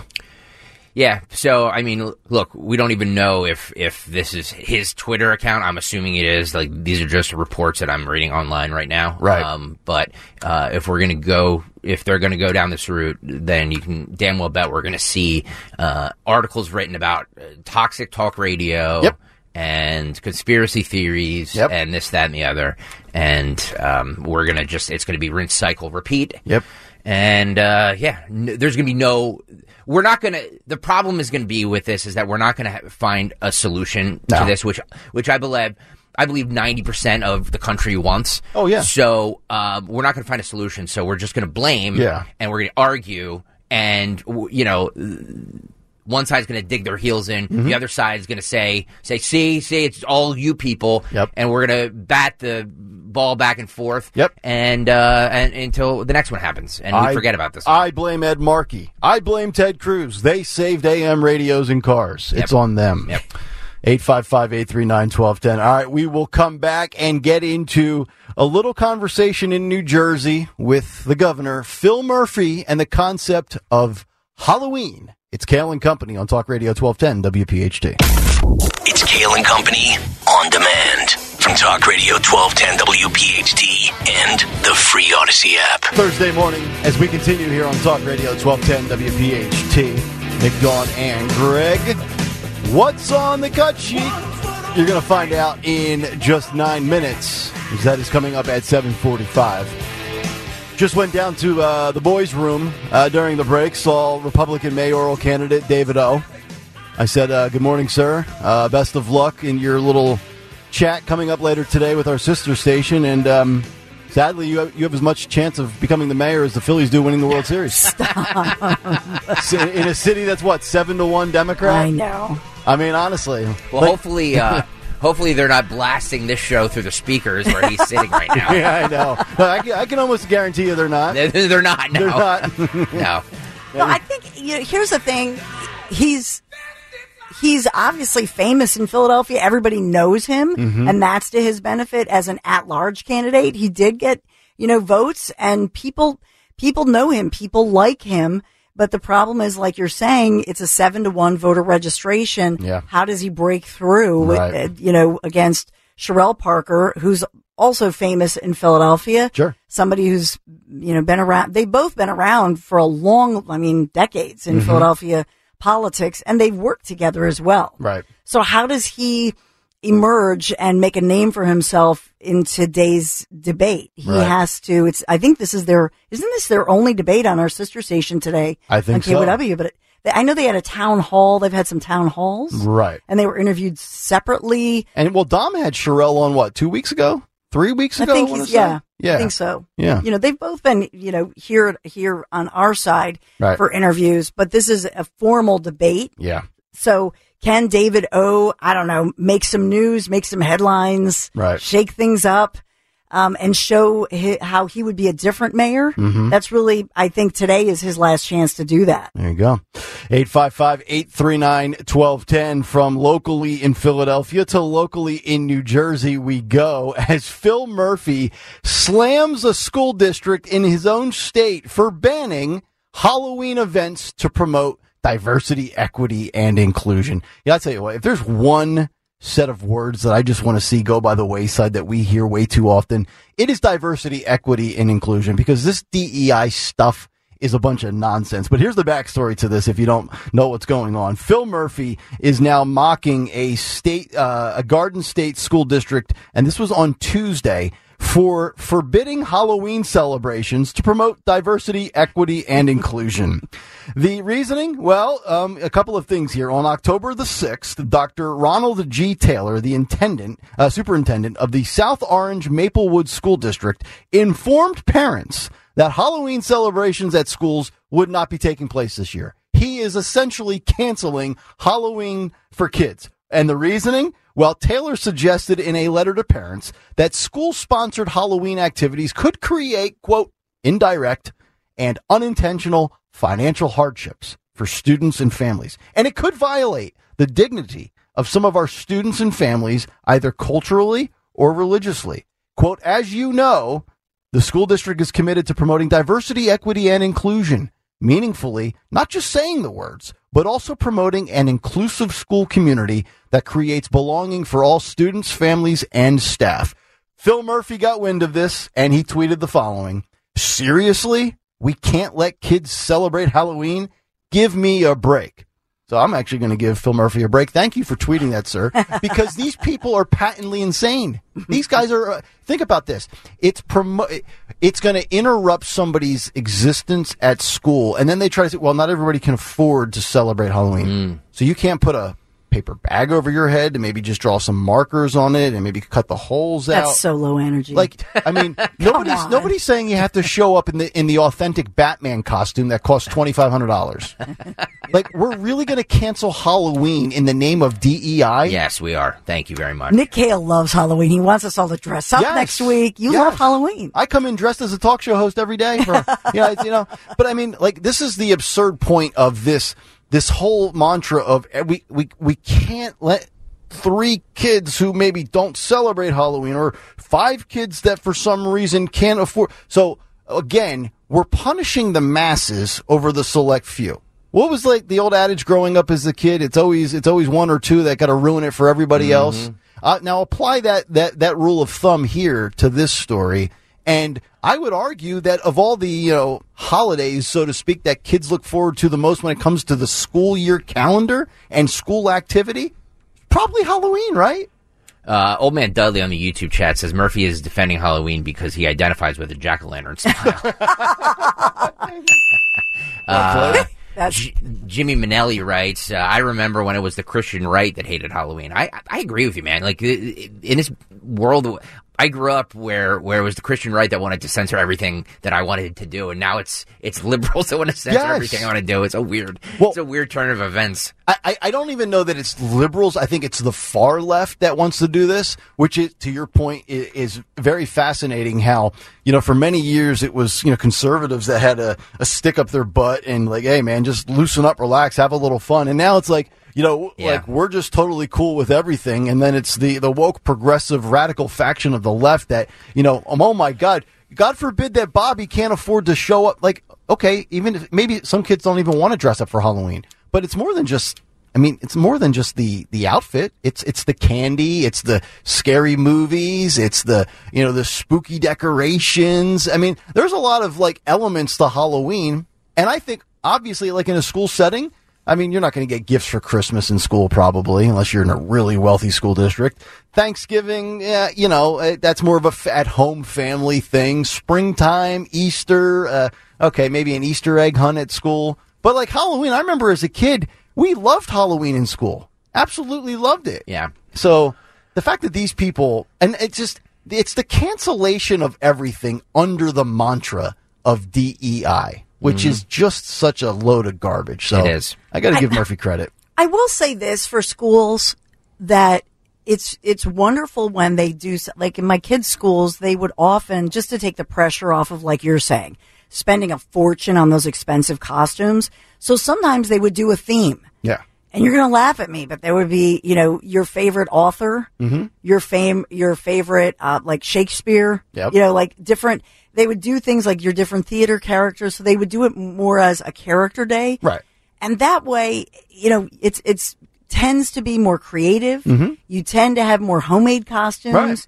You can have a contest with that. Like, hey, kid, you know, don't go out and buy the whatever poison ivy, and, you know, do something that's more creative. And that way it's an educational theme. Yeah. And that way, because there are kids, let's say, that are Jehovah's Witnesses. Oh, for God's sake. Here let's always remember the Jehovah's Witnesses. I had a co-anchor who was a Jehovah's Witness. Uh-huh. Patrick Comer in Fort Myers, Florida, back to Hoda Kotb was at this station. Oh, my goodness. He would call in sick every holiday because he couldn't stand. Like, it's against their religion. Okay. So, you know. Well, then let him take off. That's fine. Exactly. He did. Stay home. We all knew. Like, we all knew, like, just don't come in, Patrick. We love you. Just like if you have COVID. If you're sick, stay home. By the way, I'm not religious, and I hate Halloween. But a lot of people, I think it's a dumb, low-energy. So you can make it. You can call it a fall festival. You can make it. Uh-huh. The school can make it something else and be creative and use it as an educational opportunity. All right. At what age do you, can we stop dressing up? Seriously. Dressing up? Yeah. I think to me the age limit's on candy, not on the costume. Oh, I like seeing adults dress up and enjoy. Well, so we went out to one of those events with my son, and all 90% of the parents were dressed up with whatever the kid was or the kids were. Yeah. The parents would be like the same theme. Like if one was Mario and Luigi, there would be Princess Peach and Yoshi or whatever. The only reason I brought that up is because my son is super into Super Mario Brothers right now. What's old is new again. Yeah. Like you're doing something for your little kid. I get it. Uh huh. But like, so you're not feeling me coming in as Batman on Tuesday. Well, I mean, if we're doing a visual show here on YouTube, then I do. Like, I can see. What do you think the odds are? That'll be the day that we either get flagged and pulled down, or our cameras are malfunctioning. Well, if you come in as Batman, I'm sure there's some copyright on that by DC. That's right? True. Yeah, I don't know. I'm just saying it might, but like. I don't know, these adults dressing up when they don't have kids. Or it's like, okay. But, you know, the other thing, too, with this story where... Party pooper. Enough. I hate Halloween. Unintentional financial hardships. Now, I get it. There are some costumes out there that are expensive that, you know, you have to specially order. But by and large, can't you... I don't know if dollar stores have costumes, but I always felt like there was a lot of really cheap... I mean, you go into like a CVS or a Target or a Walmart or whatever, you could probably find a Halloween costume for $12. No. No? No, they're not, dude. Not like a little plastic witch's hat or something. I can tell you don't buy your daughter's Halloween costumes. No, you're way out of it, dude. You go into one of those pop-up Halloween shops, like don't even go in with your kid because you're going. How much? Where do those start at? Like $35, $40? Oh, that would be a deal. We got this low energy Spider-Man costume for my son, and it cost I don't know $40 or something like that. And that's for a toddler. Yeah. Yay. Okay. And then they want a new one every year. I'm out of touch with reality, aren't I? Yes. I'm way off. Yes. Keith Martin on the YouTube chat says the Jehovah Witnesses love Halloween. They get to knock on doors. Stop. Oh my God. Keith. I love that. Sin. Oh, it's hysterical. All right, 7:46. Let's get to what's on the cut sheet. What's on the cut sheet? This is what's on the cut sheet, anti-Halloween edition, is brought to you by Cherry Hill Volvo, where they have ample inventory and brand new and beautiful pre-owned Volvos. Enjoy the luxury experience you deserve. They always go the extra mile for their customers because relationships matter at Cherry Hill Volvo. Check them out on Route 70 in Cherry Hill Volvo, where relationships matter. Thank you, Cherry Hill Volvo, for sponsoring the ever-important Thursday edition of What's on the Cut Sheet. All right, let's stick with that diversity, equity, and inclusion thing, Nick, since you're on a roll with it. This I pulled from KOIN CBS affiliate news in Oregon. Oregon students will no longer need to be proficient in reading, writing, and math to graduate. Okay. They're doing this because inequity and having standards to graduate disproportionately harms students of color. Okay, so being functional in the basic core groups and subjects is no longer required. So we're basically graduating a bunch of dumbasses who don't know their... Just put them through the system. You know what from their elbow. Get them in, get them out. cut one here, Daniel. Oh, boy. For the next 5 years, high school students in Oregon will not need to perform proficiency tests showing mastery of reading, writing, or math in order to graduate. And this comes as the Oregon Board of Education unanimously... By the way, I want to stop right there. If you're watching on YouTube right now, they showed a picture of students in school. All of them had masks on. No, of course. All of them Oregon? Had masks on. Yeah. Yeah, they probably never took them off. I'm going to start that clip over, Daniel, if you don't mind. Cut one more time. Go. For the next 5 years, high school students in Oregon will not need to perform proficiency tests showing mastery of reading, writing, or math in order to graduate. And this comes as the Oregon Board of Education unanimously voted to extend a pause on the graduation requirement yesterday until 2028. They're citing inefficiency and inequity. Joel Jones going to the headlines tonight to find out what this pause will mean for students. It means they're going to be stupid. This is a controversial decision and one that's facing a lot of pushback. While some say the decision will lower state standards and cheapen an Oregon diploma, the Oregon Department of Education tells me this policy simply didn't work and disproportionately harmed students of color. Oh, there we go. All right, so let's go through Bobby's report card. D in math, D in science, D in English language arts, and an F in history. But that's good enough. Go ahead through. Do not collect go. Do not pass. Do not collect $200. Don't pass go. So if a college degree is worthless, which we have starting to arrive at the conclusion that college is a complete scam, what does that make high school then? Worse? So what this basically tells me is that if anybody applies for a job that I am hiring for, and I see that they went to high school in Oregon, don't hire them. Yes, that's correct. Because they have no idea what they're doing, or it's insanity. It is insanity. Yeah. And this is coming out of the pandemic, in which we now know many children. Thank God, knock on wood, I'm glad I don't have to deal with it. But many children are a year and a half to 2 years behind academically because of what lockdowns, shutdowns, and virtual contributed to. Yep. And they showed it in that clip. If you were watching on YouTube, they showed it in that clip because the first thing they showed is a bunch of kids in masks in school. That's right. Yeah, let's just do it like they used to do it. Class moving forward, every subject is pass-fail. If you show up, you will pass. And we wonder why we're not preparing the youth and our children for life. This Gen Z girl went to TikTok to complain about having a 9-to-5 job because she doesn't have any time for a social life because she has to be on a train. She has to go into the city, so she can't be home. And she's like, I have to commute. Uh-huh. So she goes into the city. She has to catch a 7:30 train. And she doesn't get home till like 6 o'clock. Damn. Where did the day go? Oh, my God. I don't have time to zone out on Instagram. And what does she do? She goes to TikTok to bitch about it. Yeah, baby. My gosh. Cut to Daniel. This is sexy. Go. I know I'm probably just being so dramatic and annoying. Yes. But this is my first job, like my first 9-to-5 job after college, and I'm in person, and I'm commuting in the city, and it takes me forever to get there. There's no way I'm going to be able to afford living in the city right now, so that's off the table. Like, duh. If I was able to walk to work, and it'd be fine, but I'm not. So it literally takes me, like, I leave here, like, I get on the train at 7:30, and I don't get home till, like, 6:15 earliest. Oh, wow. And then, like, I don't have time to do anything. I want to shower, eat my dinner, and go to sleep. I don't have time or energy to cook my dinner either. Like, I don't have energy to work out. Like, that's out the window. Like I'm so upset. Oh my god.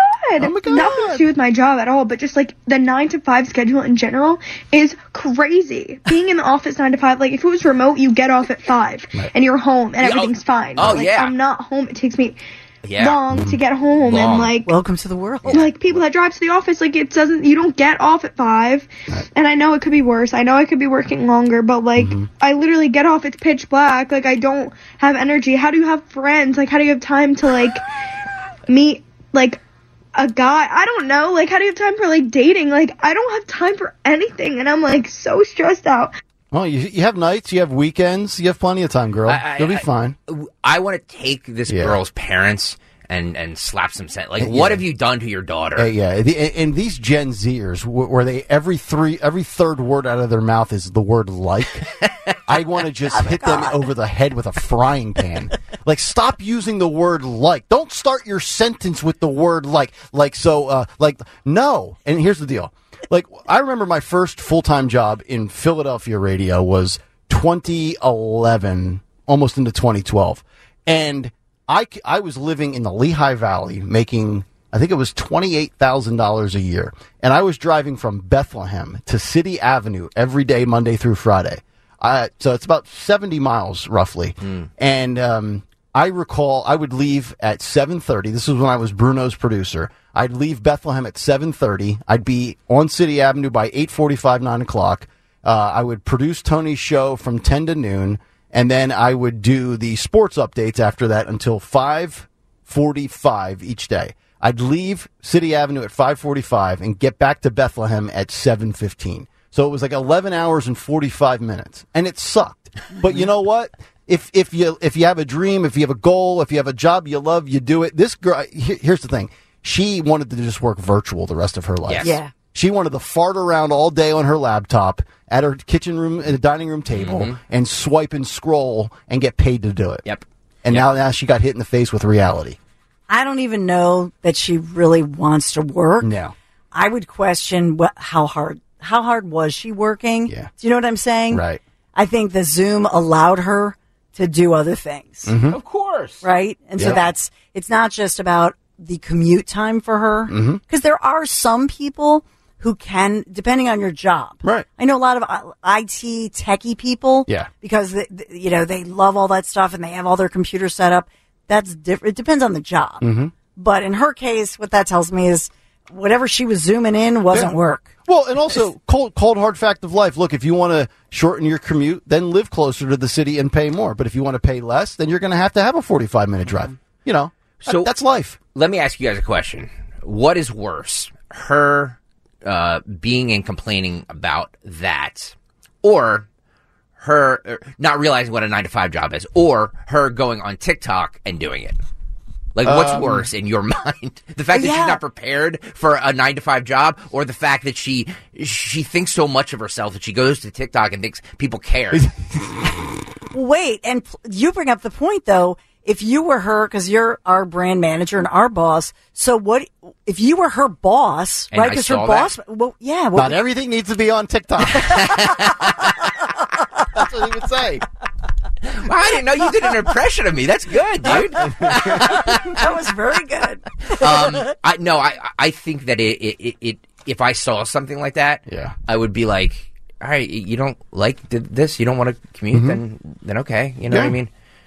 By the way, I didn't play it, but at the very end, she blames her time of the month for being so emotional. Okay, so, well, I can't really speak on that. Dawn, that's all you. Dawn, she plays the woman card. The woman card by saying that the reason she's so emotional is because she's getting her, Yeah, suck it up. And if her boss is a woman and you use that, that's deadly. Because another woman's like, yeah. Right. You want to pound it and then do like a dry rub. She doesn't even have time to cook. She can't do a dry rub, Dawn. She's working 9 to 5. It's 6:15 when she gets home. She's too tired. We've failed.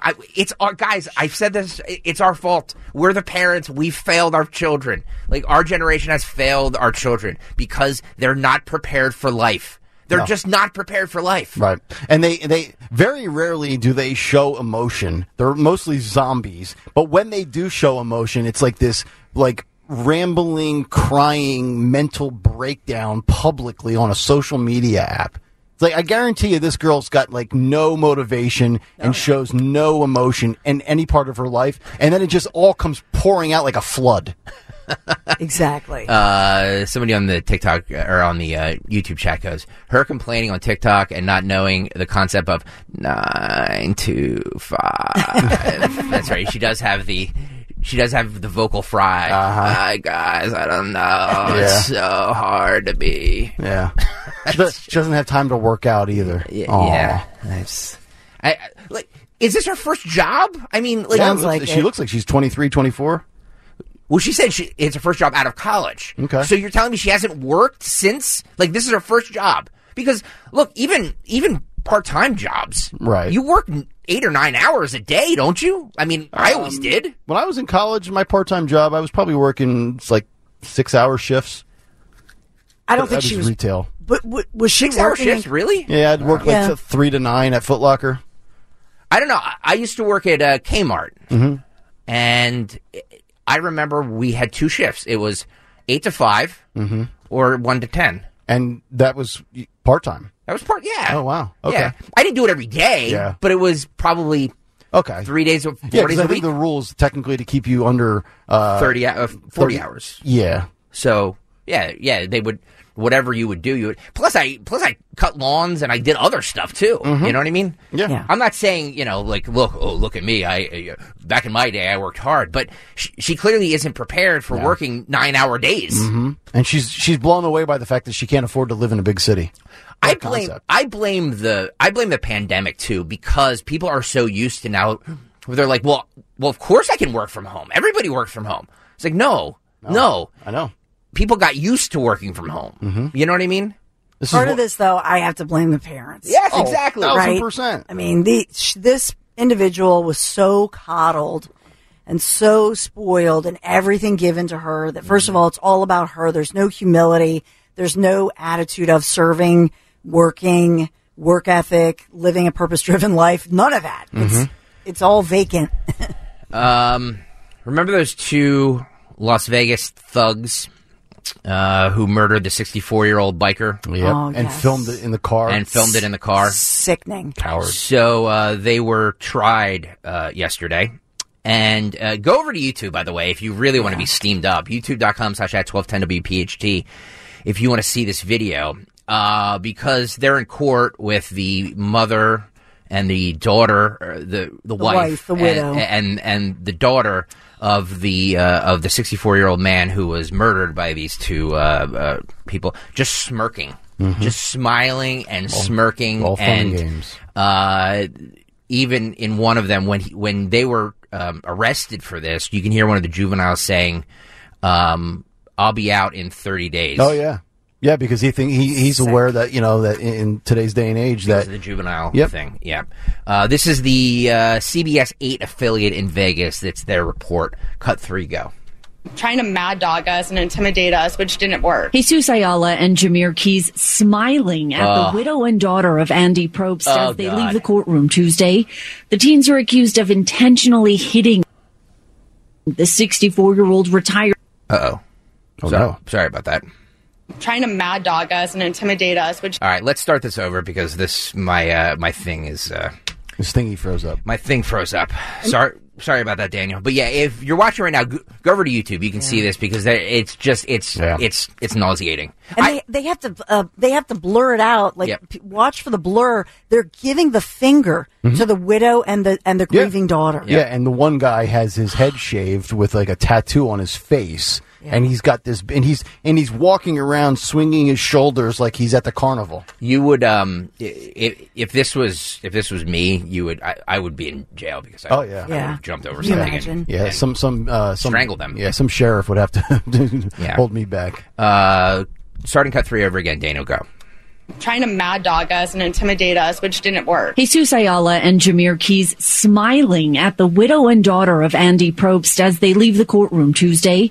The teens are accused of intentionally hitting the 64-year-old retired California police chief. Boom, boom, boom, boom. They're charged with murder and additional felonies in connection with an August 14th crime spree. Police say they also hit this 72-year-old cyclist that morning. He survived. A trial now scheduled for September of next year. These guys, they did not respect the court whatsoever. The teens appear to communicate with each other, at times covering their faces and also laughing. I'm not scared. You are. 100%. On Monday, we obtained police body camera video showing the moment after Ayala was taken into custody. You think this juvenile gonna do something? I'll be out in like 30 days. Just a game to them, like... They don't. They really don't care if anyone else lives or dies. They don't care about themselves if they live or die. And that can just be shown through their own actions. Who do you think failed here leading up to this? A multitude of different people failed, but I think ultimately the parents on all ends. They're the ones who failed. Taylor and Crystal Probst say they'll continue to come to court for the teens' appearances to seek justice and to put a face on the victim of the teens' alleged crime. Crystal wears this Apple Watch her husband was wearing when he was killed. Ugh. Taylor and her brother received an alert on that fateful day. It reminds me he's here with me in the courthouse. I'll tell you what, they had better and more. They were more composed than I would have been. I was just going to say the daughter was very composed about it. I don't know. I definitely could have been. But look, there's no rehabbing those two. They need to be taken out back and put a bull in the back of their heads. And I mean, like animals. You talk about lock them up, throw out the key. This is the prime case where you send these two to the slammer and let them rot for the rest of eternity. Yeah, there's no rehabbing that. No, there's no remorse there. No, these are two kids that threw away their life. They clearly don't value anyone else's life. They don't value their own life.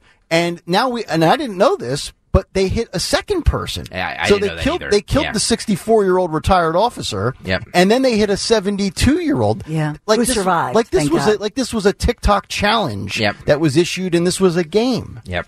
But I think that the mention of blaming the parents.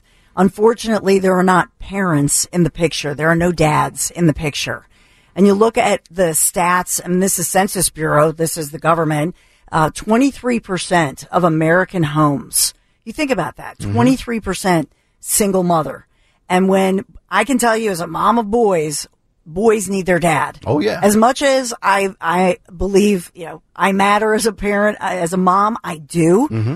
But these teenagers, young men who are going to, obviously the 18-year-old being charged as an adult, their life was doomed by the fact that they don't have a father in their life. And then on top of everything else that's going on. Yep. But, this whole situation in America, we're the only, modern, country in the world that has this kind of a stat where kids just don't have a dad in their life. Right. And so sure, there are cases where, are a lot of families in a blended family situation, a divorced family situation, but the dad is still hands-on and in the kids' lives. But 23% just don't have dad in their lives. Well, and also too, I mean, you talk about having a mom in your life if you're a boy. I also believe that girls need to have a dad in their life because that sets the tone for what's acceptable behavior from a man, because then if they don't have that when they're growing up, then they think, moving forward that, and then it's almost like their built-in excuse for getting into a bad relationship with a guy. And the worst part of all of this is not just the walking out, but as they're sitting there on the bench in shackles and handcuffs, they're about 10 feet apart from each other, just looking over at each other and giggling about it, here's our moment in front of the cameras. Let's have a good time. Sick. I hear what you're saying, Dawn, about the dad thing, but I also feel like that's evil to the core. Like that is. I don't know how you. I don't know if you're. I don't know if you're born. I don't know what it is, but that is. I don't know if any parental figure can straighten that out. That is evil to the core.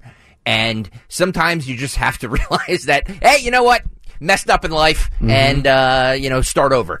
But these guys just have, these guys just have no remorse for anything. None. And I don't know how a parent or anybody can get through to that. How do you get through to that? Well, in a weird way, I think there's some validity to what you're saying, and I'm going to bring it back to, the shootings that were going on that we were talking about with these mass shootings. It's like you can do everything in your power to prevent somebody from getting a gun, or if it's mental health or whatever it is, but at the end of the day, if this person really wants to pull it off, they will. And I think you can apply that here. You could be the best parent in the world, but ultimately you don't have the total control over the free will of another person, in this case, your child.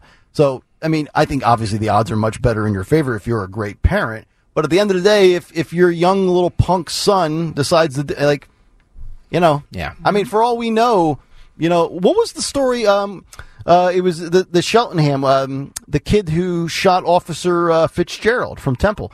Wasn't he brought up in a nice, you know, quote, middle class family with parents? And I mean, he still ended up executing a cop. I think he had a pretty good upbringing, if I recall the backdrop of that story. Well, by pretty good, it lived in the suburbs, lived in, you know, Bucks County, lived in a nice house. But that's just because somebody grew up in a nice, expensive house. The parents are great. Yeah. I have no idea what the family situation is. And in that one as well, I don't hear a dad in the picture. There was a stepfather, but I wonder. And I know this is not even politically correct for me as a woman to say, because we are women. We're supposed to do it all. But I'm telling you, as a mom of boys, and Greg Stocker, you've just begun this journey. Wait till you see how your son emulates you. And yes, Nick, I think that for fathers and daughters, the way you treat your daughters is the way they will expect to be treated. Yes. Right? Correct. And so that goes to a different issue with girls. But there is, and I'm not a scientist or a doctor. I'm just saying that boys desperately need their father in their life, or their father figure. Because I have a nephew who, I mean, my dad pretty much, because my sister went through, like, I won't get into it, horrible divorce. But my dad became the dad. Yeah. So there are some stepdads or, you know, granddads, et cetera, who become the father figure. Mm-hmm. But somebody who's a loving, hands-on father figure, it makes all the difference in the life, especially of a boy, of a young man. It's primitive. And I know as I say this, it's not politically correct, but I've lived it. Yeah. I wouldn't say it unless I had lived it. Well, what about the people who have S-heads for fathers? You know what I mean? Like not every father is, you know what I mean? Like, you know, just because you spread your seed around doesn't necessarily make you a good dad. That's you know what I mean? That's so true. Like, I don't, I get what you're saying, that like they need fathers in their life, but a lot of these dudes are horrendous people. Mm-hmm. You know what I mean? So, you know, a lot of them are better off without their fathers in their lives. And you should also, we also have to get back to a point in time in a day and age where back in the day, you were able to parent your kid and parent them hard and discipline them. Like, you know, I'm not saying, you know, beat the crap out of your kid, but we now live in a day and age where, I mean, schools are trying to tell parents they don't have a right to know certain things, which is outrageous on its face. But, you know, when I was growing up, my dad put his hands on me, I don't know, 6, 7 different times. I mean, it was in extreme situations. But you know what? Message delivered. And I usually did not make that same mistake again. Now everybody's, you know, so afraid of their own shadow because we live in a snowflake society. You know, I don't know. I turned out okay. James on the YouTube chat writes, them boys going to have daddy soon. Well, they will. That's true. They will. I don't know about daddy, but Bubba is going to love you. They're pretty little boys. Yep. They're going to do well. Like, they'll be celebrating National Tight End Day in prison. And watch Travis Kelce. Ugh. You have to laugh about it because it's just so nauseating. All right, let's go to the shooting that happened last night in Maine. So last night on CNN, they had a eyewitness who was, I guess, there that happened, and the CNN anchor asked about, you know, her daughter. And she said that her daughter felt better when she went home, that I was carrying a firearm at home. This is cut 13. What did you tell your daughter who was with you? I just can't imagine as a mother how to make sense of it and to relay that to a child. I mean, we have open dialogue, you know, so we talked about it. She was definitely scared. She's like, you know, she started crying. She's like, this is a scary world we live in, Mom. And I'm like, I know. And, you know, my older kids were talking about getting backpacks for the bulletproof backpacks, you know, because it seems like there's always some sort of threat at the school. You know, it's just starting to be stuff like that gets real when something so big happens. It's like, okay, yeah, it really could be our school next. So we came home and she wanted to lock up right away. We locked up the windows, everything. I do have a firearm, so it made her feel better to know that I was carrying it around. And had it all ready to go. Just, she was scared somebody was going to come into our home and I told you, you gotta remember that odds could be so slim for that. So try not to worry so much, but I will do whatever I can to make you feel better in the meantime, too. So she sounds very, very logical. She's saying, the odds of this happening, basically slim to none. She obviously is a believer in the Second Amendment because she owns a firearm. The bulletproof book bag, though, I don't know. I feel like, and I know she's an eyewitness and kid and the whole thing.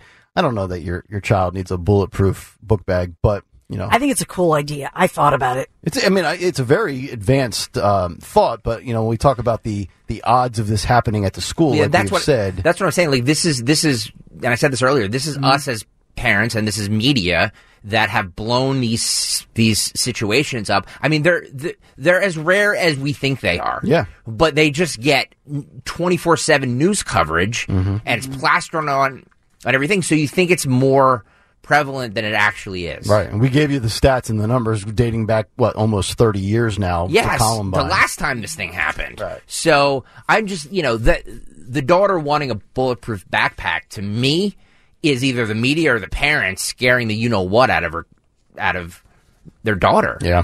I will say the Kevlar idea is a good idea. It should be, geez, here in Philadelphia, that should be a question to the mayoral candidates, quite frankly, because to your point, it's not a shooter situation like this tragedy happening in Maine, but in Philadelphia, think about the violence that happens on a daily basis during the school year to school-aged kids being shot just outside school. Right. We just talked about the final arrest of that, the young man who's accused of gunning down Nicholas Elizalde just outside Roxborough High School. Mm-hmm. So, but then we get to what's the cost of the Kevlar book bag, and then we're going to hear. I mean, if we're talking about, we're going to cancel Halloween in the name of diversity, equity, and inclusion because not everybody can afford a costume. Well, who the hell can afford a Kevlar book bag, right? Some instant feedback here about those two punks in Vegas. Kevin Pools on the YouTube chat writes, those two Utes used to be tight ends. Soon they will be wide receivers. Yes, they will. They'll be flanking out a little further from the ball. Snow Bunny Gal writes, not growing up with a dad is no excuse for these two sickos. I raised my son on my own, 365, 724. He turned out amazing. These two are just plain evil. I agree with her. Yeah, that's a good point. Let's go to, did you see this situation that happened at Cooper Union, a college in New York? Jewish students at a New York City college were locked inside a school library on Wednesday as pro-Palestinian rally moved through the building with protesters banging on the doors and chanting "Free, Free Palestine." Oh boy! Great.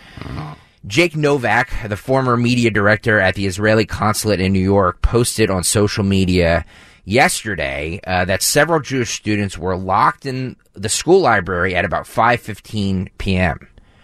Several Jewish students at Cooper Union are currently locked in the school library as a pro-Hamas rally outside of the Cooper Union building learned the Jews were afraid and sitting in the libraries. So they started knocking on the door. We have a video of it. It's Daniel, if you can kind of put it on a loop here, but you can see I have the audio, and they're in the library and they're banging on the doors. This is cut 14. Look at that. I mean, that's scary. Yeah, I'm watching. Okay, yeah. So this is terrifying. Just imagine this. Yep. If the kids locked inside that library, let's just say were African American kids, and you had a bunch of crazy white people who were banging on the door, and we would have riots in the streets. Yep. This is an outrage, and this is such an outrage, and they should be charged. What happened to the federal hate crime, or where's DOJ? Yeah, don't tell me this falls under First Amendment free speech rights, right? This is what I'm talking about. This is incredible that this is happening at these poor universities. Kids. I would love to know the context. Now, were those kids in the library and that decided to lock it? Did they get locked in there by the pro-Palestinian protesters?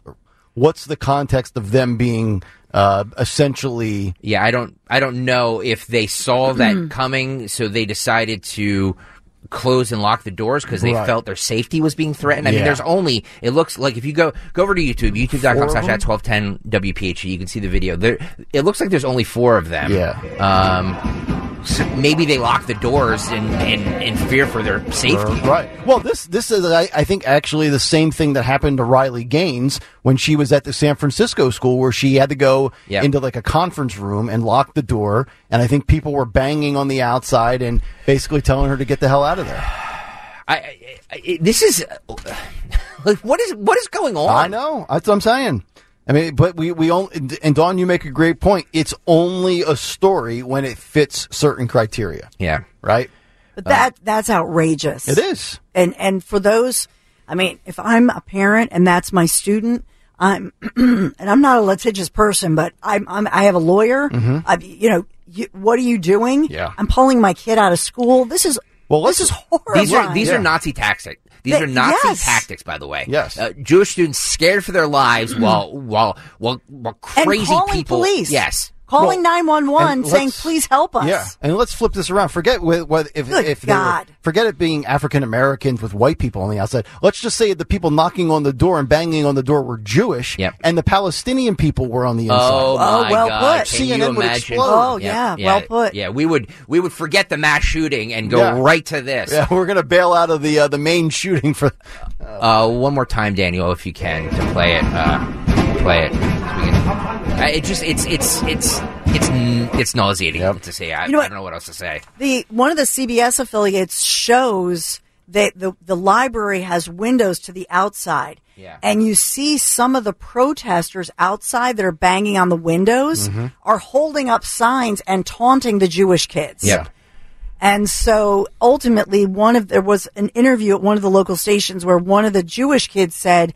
They finally, because they were calling frantically, because they're thinking we're going to get killed. Mm-hmm. They had to be escorted out of the library by law enforcement and escorted away. I'm sure that they will ask Karine Jean-Pierre about this today, and she'll pivot to the rise of Islamophobia in the United States. By the way, the New York Post this morning has a really good picture of on the front page. I don't know if Daniel, if you can grab that, but it shows you the students walking up to the library, and it shows the Jewish students in the library. It's Cooper Union University. I've never heard of it, and it's in the East Village in New York City. New York. So probably a small private school. Yeah. And you might say, well, how do they even know who the boys are wearing? The traditional headwear, right? So that you know that these are faithful and practicing Jewish kids, right? Yep. And so, to me, that to Nick's point, what if these were individuals such as, let's say, girls dressed in the full traditional coverings of the Muslim, wear? Oh, Ilhan Omar would have a fit. Right? She'd throw a fit. Yeah, where's she today? Yeah, where's the squad calling this out? They were barricaded in a library. Where's Rashida? Because of a mob. Yep. Think of just okay. This is. I know. Think of the coverage. The white guys in tiki torches got in Virginia or wherever the hell that was. Mm-hmm. Think of the coverage that was. Think of the narrative that was shaped by that. The reality is this is wrong to do to anybody of any group. Yet when these people play the selective politics and the identity politics game, they get exposed for the frauds they are. So, piggybacking off of that, this is an NYU law school student. She was on NBC News Live last night, refusing to condemn Hamas. Unbelievable. Well, Greg, they're not a terrorist organization. They're a government. Cut 15, go. Do you condemn Hamas's actions on October 7th? I think what I use my platform for and who I condemn was pretty clear by my message. And I think that I will continue to condemn apartheid and military occupation. Oh, my God. And that in this moment, I'm focused on calling for an end to genocide and calling for an immediate ceasefire. Multiple nose rings, by the way. Oh, so my God. You know the logic doesn't exist for people with the nose rings. I mean, she legitimately does not answer the question. No. That is a complete political pivot. That person right there has got a great future in politics. Doesn't answer the question. She doesn't condemn it. NYU also, like, she's not a dumb person. Well, we gave you the story a few weeks ago when we started talking about this Israel-Middle East conflict. There was somebody at the NYU, was it the bar admission or whatever? I gave you the story of the lady who, I can't even remember the context of it, but it was so astronomically stupid. But it was in this, under this umbrella, so to speak, of this, you know, this refusal to, I mean, again, Hamas is a terrorist organization. And don't give me this government nonsense. Governments don't walk around beheading babies. Yeah. That's what terrorists do. Well, let me ask you guys this. This kind of piggybacks off of what a story I sent both of you last night about these donors that are Harvard and Penn refusing to they're bailing. Give money as long as these how do we feel about? I mean, obviously, in the backdrop of what's going on in schools, everybody's going to be like, yes, pull their funding, pull their money, but if. That means that the donors have the ultimate say in what happens in the universities, well, they always have. Same thing even... Do they, though? Same thing when you look at athletics in college. The boosters control everything. The big, deep pockets. Yes. If they want you gone, if you're a coach and you got an $11 million contract and they want you out bad enough, they find the money for it. Well, let me ask you this, then. If a college wants to have Riley Gaines in there and speak, and a donor was like, nope, you have her speak, I'm pulling my funding. And all of a sudden she doesn't. So just reverse it for a second. Mm-hmm. Would you be okay with that then? It's not a matter of whether I'm okay with it. I think that's the only way to get change. And we saw this in the summer this past year where Republicans or conservatives or just common sense people were boycotting companies like Target and Kohl's and said, we're not going to spend, we're not going to buy. And that's how you get change. You don't cancel an individual. You don't finish their career over a poorly worded tweet. You hit them financially, and that's what they're doing here. Because these schools aren't going to exist without their donors. I guess I'm not saying this properly. My question is more of how much say should donors to universities have in the school's curriculum or whatever. You know what I mean? Well, Harvard basically exists because of donors, because of the rich-ass donors that they have. Well, there. I would love to know if, for a school, let's say there's three ways that schools make money. Yeah. From people that pay for tuition as students, from the donors, and from revenue generated from athletics. Let's just say it's a third of it's 33.3% of each. Well, donors are accounting for a third of what you do. But, we just heard, especially with some of these schools, like Harvard, and the one guy at Harvard, he donates $3 million annually, I believe. Or was it $30 million? Either way, it's a ridiculous number. Mm-hmm. So I think they have say, they should have say. And at the end of the day, money talks, man. Always has, always will. Is it? Do you guys both look at it like the free market, like that's money speaking, and our wallet goes, and then therefore they get the most say? It's capitalism, right? With money comes power. Is it though? With power comes the ability to influence, so to speak. Look, I agree with you. I said weeks ago that I think that the only way to get to the root of what's going on in colleges is for this donor money to dry up. Mm-hmm. But the more I'm thinking about it, how much say do they... Well, the students are going to have a lot of say, too, future students, because if enrollment dips, let's say all of a sudden, on average, 10,000 people enroll at UPenn. Yeah. But over the next 5 years, due to all this anti-Semitism that is out there, it dips down to 6,000 per year. Well, they just lost 40% of their typical enrollment over the failure to support people that are on the verge of trying to being eradicated from the planet. Yeah, I guess it's easy to say. It's easy to say when stuff like this is happening, because I think any normal person looks at this and sees it's egregious and wants it stopped. Mm-hmm. And I'm the same way as well. But I'm talking about more mundane things, like how much say should a donor have?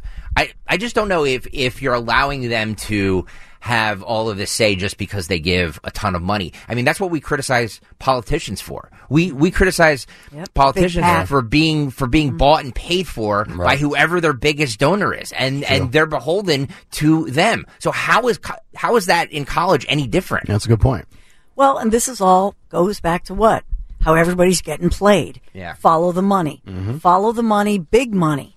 with regard to partisan politics, fundraising, as well as for these universities. Think about all of this big money now, and the fact that their biggest donors are looking at this, saying, "Wow, this is crazy." Yep.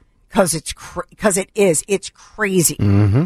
And so ultimately, I think, yeah, this is a good thing, and the donors can choose where they want to put their money. Yeah. But you think about, your alma mater, they're always fundraising, but these universities have so much money, and they need the money, and they want to build. I just got a call 2 weeks ago, and I didn't answer. It was a voicemail from Temple about making a donation. Like, so, no. Well, why don't you say, I'll give you X amount of dollars if you step up your security and let these kids learn in peace without being feared of being shot. Because if they call me on my bluff, I don't have X amount of dollars. It's like, I've got pocket aces. Actually, no, I don't. But that's what I'm talking about, though. Yeah. Like, if you did have millions of dollars that you could play with, right, you could make that demand, and then they could say, and that would be a good thing, I guess. Yep. But what if you said, hey, you know what? There's too many conservative speakers at Temple. You guys need to get rid of them. Yep. And if you do, I'll give you $10 million. Yep. It's a very, I don't know, it's an interesting point, and it's an interesting it is a bit of a slippery slope. It is a little bit of a slippery slope. That's all I'm saying. Yeah. Let's go to a school board meeting, shall we? This mom, by the way, if you want to see this on YouTube, she holds up a picture that was in one of her kids' books in the library, and it's like it's two women naked, kind of. Oh, so it's pornographic. Hello. So she holds it up at a school board meeting, and a cop comes over and says, "You can't hold that up here." Actually, can I see that a little bit closer? I mean, it's unbelievable. This is Hillsborough County. I guess that's was that Florida? I think that's Florida. I don't know. Huh? Cut 9 here, Daniel. Go. Shameful, base, and degrading. All 7 members of the committee were also asked to look at this image. This was in the book, and they all unanimously said that and along with that 15-page, this is in children's libraries here in Hillsborough County, approved by that committee unanimously at Plant Heights in multiple schools.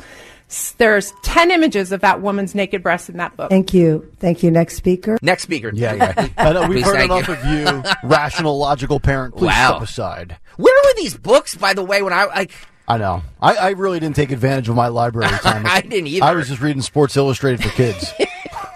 What a loser I was. I mean, but where's the screening process? There's got to be, I don't know if it's the librarian, I don't know if it's superintendents that have to go through these types of things, and what lists are created with, hey, this could be deemed graphic material, superintendent discretion is advised. Like, it just seems to make its way out into the library, and it's the parent that always comes across it. Shafe on the YouTube chat writes, the cop is taking that home for evidence. He took it to the men's room. Stop. Finally, guys, before we get to Dawn's big 3, Mike Johnson. Is that his name? Yeah. Mike Johnson almost sounds like he's not relevant, right? By the way, anybody who says, "Oh yeah, I've heard of him," is lying. Oh no, nobody's heard of him. No, I've heard the name, as I said in the big take, but prior to yesterday, other than knowing he's from Louisiana and he has an R in front of his name, I would not have been able to point him out in the lineup. This is, which I think is a good thing, by the way. In my opinion, this is a result of them just being tired of taking votes. Just give it to Johnson. Fine, whatever. Give it to Johnson. So he gets up, and after he wins the speakership, and says this, cut 10. The challenge before us is great, but the time for action is now, and I will not let you down.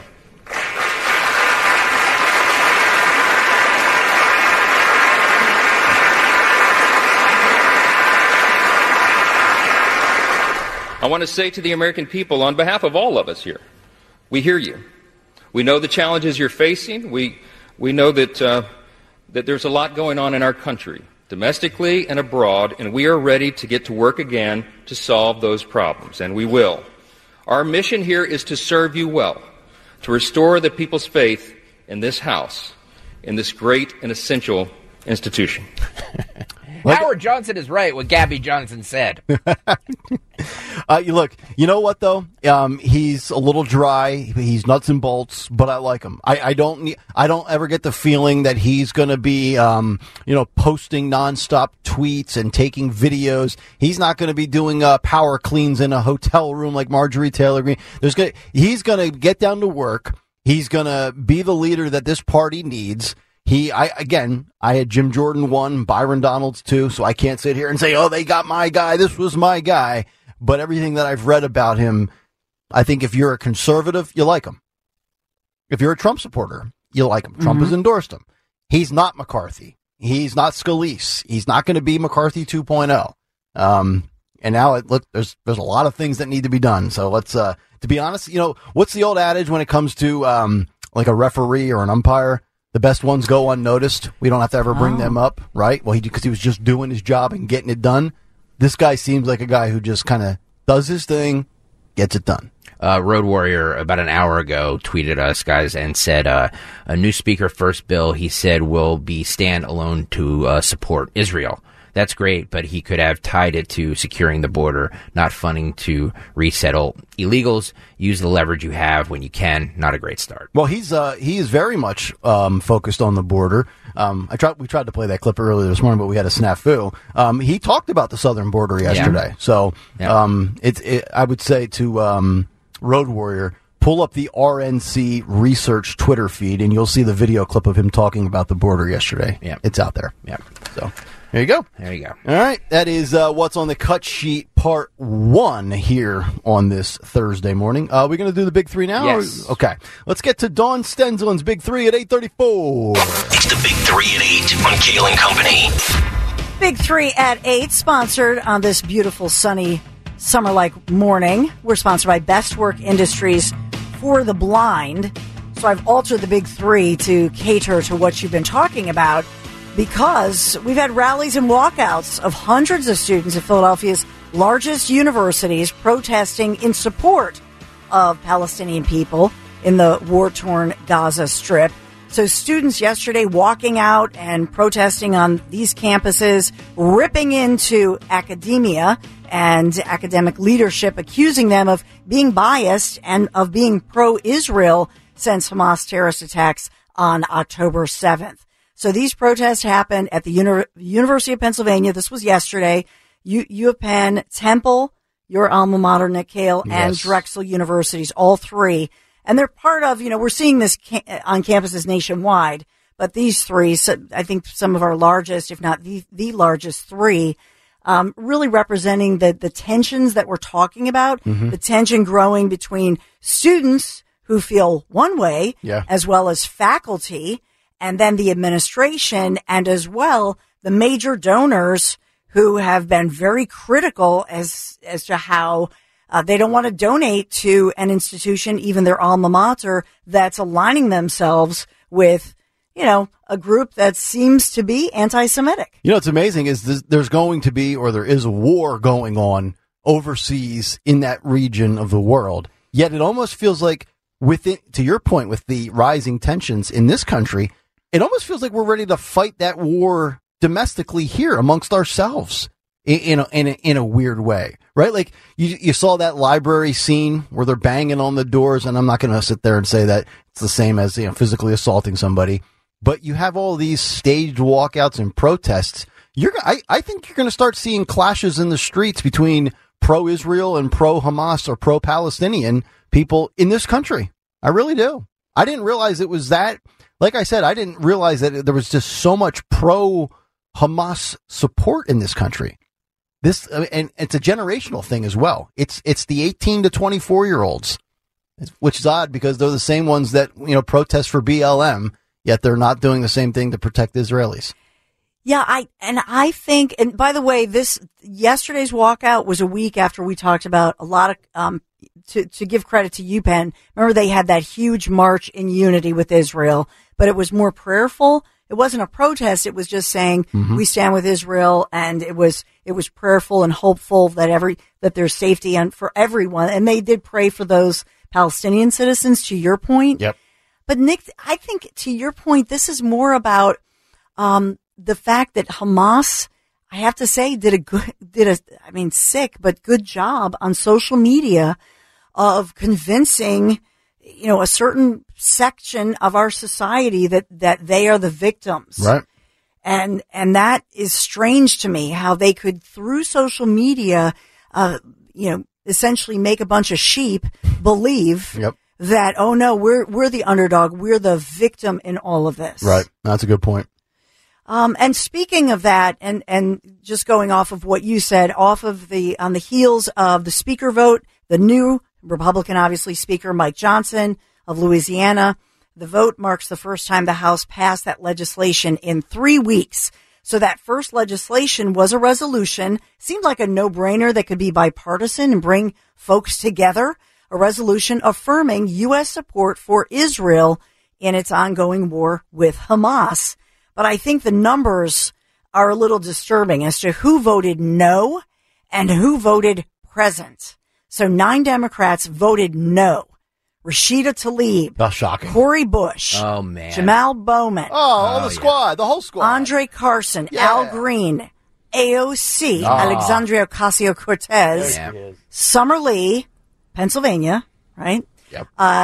Delia Ramirez. And, saving the best for last, Ilhan Omar. The squad's going to squad, Dawn. Wow. Squad got to stick together. That's unbelievable. Mm-hmm. So how will this go over, with voters? Like AOC... she's had some problems going back and forth. Remember that when mm-hmm. she was trying to get reelected? That's but another right. half dozen Democrats, by the way, they had all voted present. It's sick. By the way, has Ilhan Omar apologized yet for... has she taken that tweet down? About the Israelis in the hospital? Yeah. Because, I don't know, you could say that a lot of the unrest that happened... was because her ilk was out there trumpeting the fake news. Either her or propaganda. Or Tlaib. One of them has tripled down, I think. Was it Tlaib that did it? I don't remember. They need to be censured is what they need to be. Right. Yes. I know. Yes. Honestly. It's disgraceful. It's mm-hmm. disgraceful that they're allowed to get away with this. Right. It really is. Yes. But then when you do that, they're racist. I know. I'm the victim again. I know. No, you just keep it opening up your mouth and saying stupid crap. They literally bought into war propaganda. Mm-hmm. Like it's 1939 Nazi Germany. I know. I can't. Mm-hmm. How gullible and dumb are you?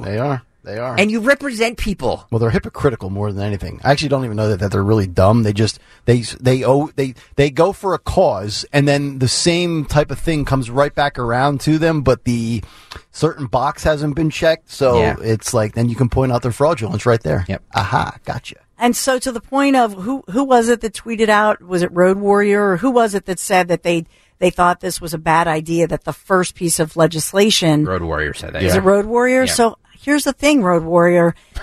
Look at all the graphics. I know, but so look dumb. At all the graphics. Here's the thing, Twitter. Here's the thing. This has gone viral because how can you? They're putting up these Democrats, and everybody is broadly criticizing this and ripping into them.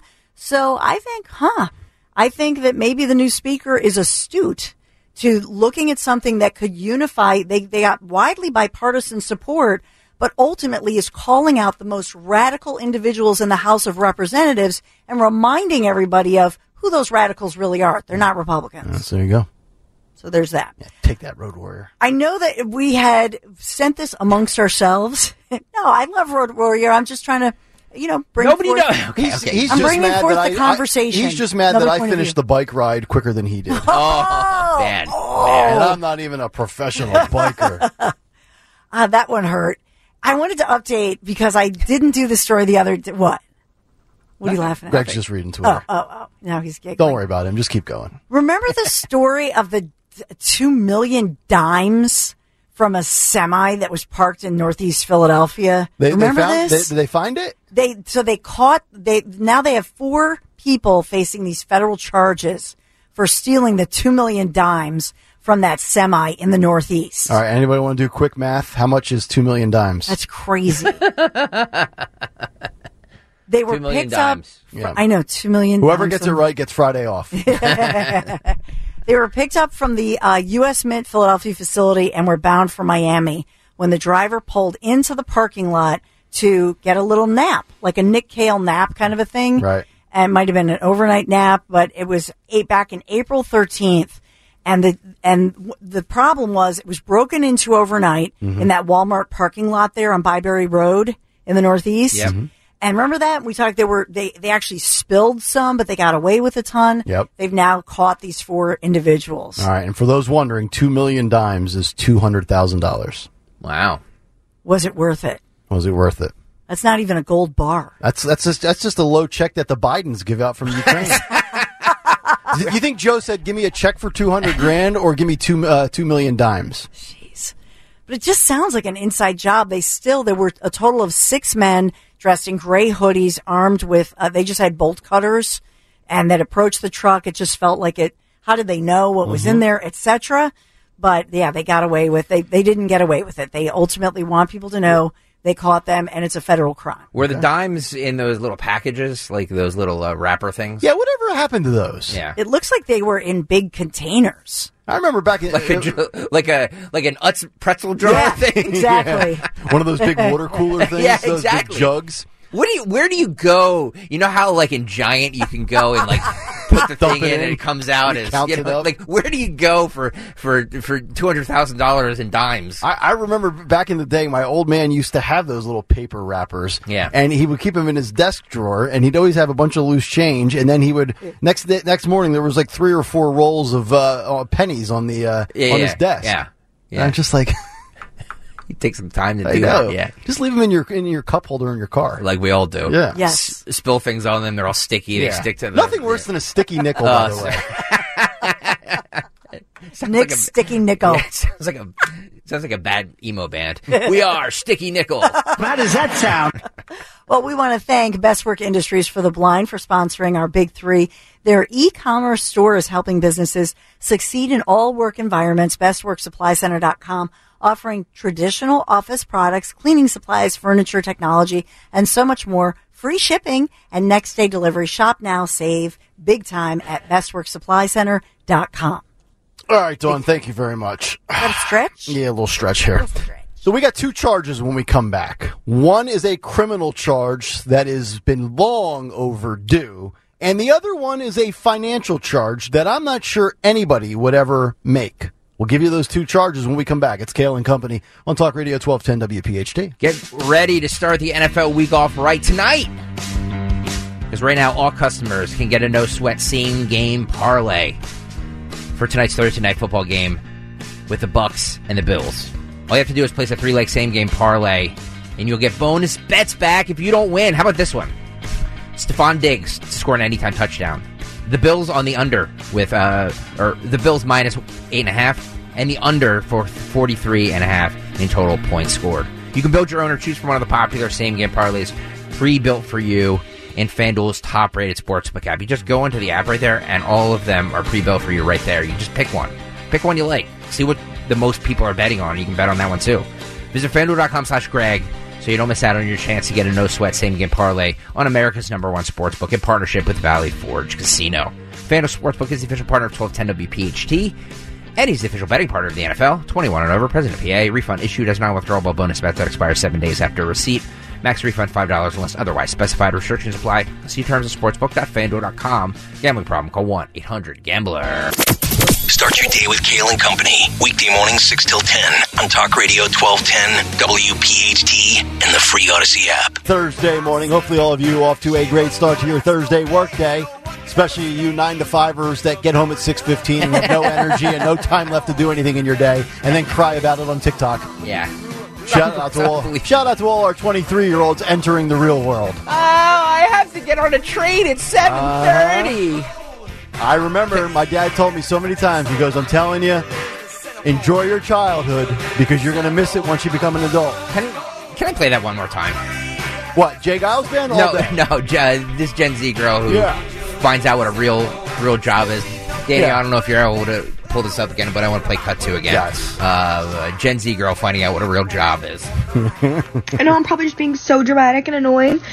But this is my first job, like my first 9-to-5 job after college, and I'm in person, and I'm commuting in the city, and it takes me forever to get there. Yeah. There's no way I'm going to be able to afford living in the city right now, so that's off the table. Like, die! ah, if I was able to walk to work and it'd be fine, but I'm not. So it literally takes me, like, I leave here, like, I get on the train at 7:30 and I don't get home till like 6:15 earliest. And then, like, I don't have time to do anything. I want to shower, eat my dinner, and go to sleep. I don't have time or energy to cook my dinner either. Like, I don't have energy to work out. Like, that's out the window. Like, I'm so upset. Oh my god. Oh, nothing to do with my job at all, but just like the 9 to 5 schedule in general is crazy. Yep. Being in the office 9 to 5, like, if it was remote, you get off at 5 and you're home and everything's fine. But like, I'm not home. It takes me long to get home, and like people that drive to the office, like, it doesn't, you don't get off at 5. Yeah. And I know it could be worse. I know I could be working longer, but like, yeah, longer. I literally get off, it's pitch black. Like, I don't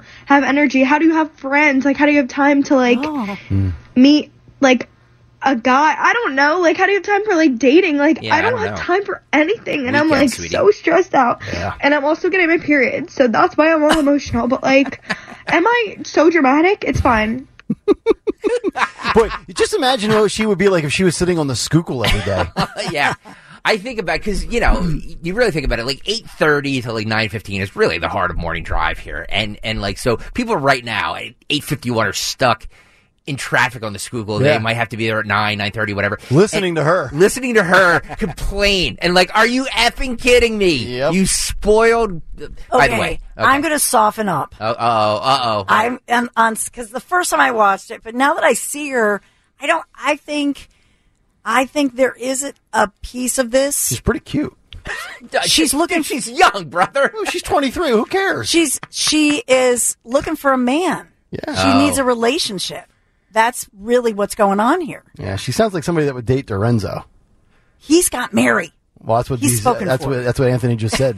This girl sounds like Mary in the text, in our group text. So to me, actually, when I hear it the next time, it all goes to the fact that, you know, we do have a generation of people that pandemic, the lockdowns, they were denied their regular social stuff. Right. And so I do think there are certain cities that are better than others at bringing together like people like this, where you can just have a social atmosphere, get together, and have a social life. But she to me, all of this is about the fact she needs a man, she wants a man. Can we bring in Dorenzo if Dorenzo's still back there? I mean, Anthony, is this your girl? Is this like? I think, listen to him. Is he going? Hang on. Is that him or Greg? It's me. That's Greg. Yeah. I'm wondering if this is actually like if maybe Mary has given this same exact rant to Anthony from Connecticut. Yeah, when I get home from work, this is that entire spiel. That's what I hear every single night. You're not joking. Like, this is like. I mean, I guess to an extent, but no. I mean, I definitely think most girls my age, think the sky is falling the second they go home from work and they have to run errands and do laundry and et cetera, et cetera. I just, we make all this stuff such a, almost victim mentality when we're all living great lives. At the end of the day. Yeah, but do you rub her feet and help her do the laundry for her? I mean, I help her as much as I can. I try to calm her down. It doesn't always work, but I try. Well, yes, he absolutely has to rub her feet down or Dorenzo's going to hear this. Anthony, you are fired. He ain't doing S, and you know it. Yeah. He's not. Soggy Donuts brings up a very good point. She's ripe for the picking for a sugar daddy. Wow. Meaning some like some older guy who has some money, be like, come on, sweetie, you want to sit? One of our listeners. Daddy. Stop. I'm older. I have that. Well, I don't have money, but I'm older. You can be poor like me, sweetie. You can live in Bluebell and have nothing and like it. So here's the thing too with her, and I think this is really the big problem with these. I'll say. Because you're 18 now. I'm going to go, let's go Dorenzo's age, 22 to 28-year-olds.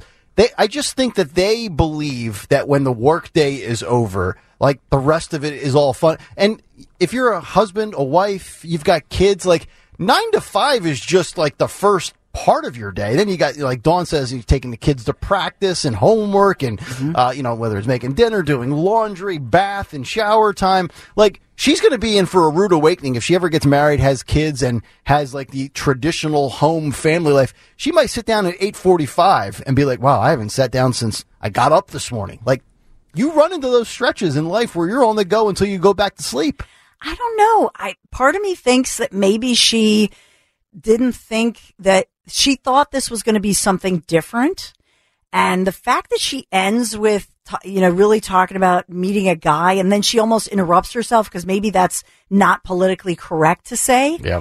And so maybe what I kind of hear her saying is she doesn't feel a real purpose in her life. Right. So I'm going to disagree with you. I actually think she might be happy if she meets the right person, falls in love. What guy's going to sign up for that, though?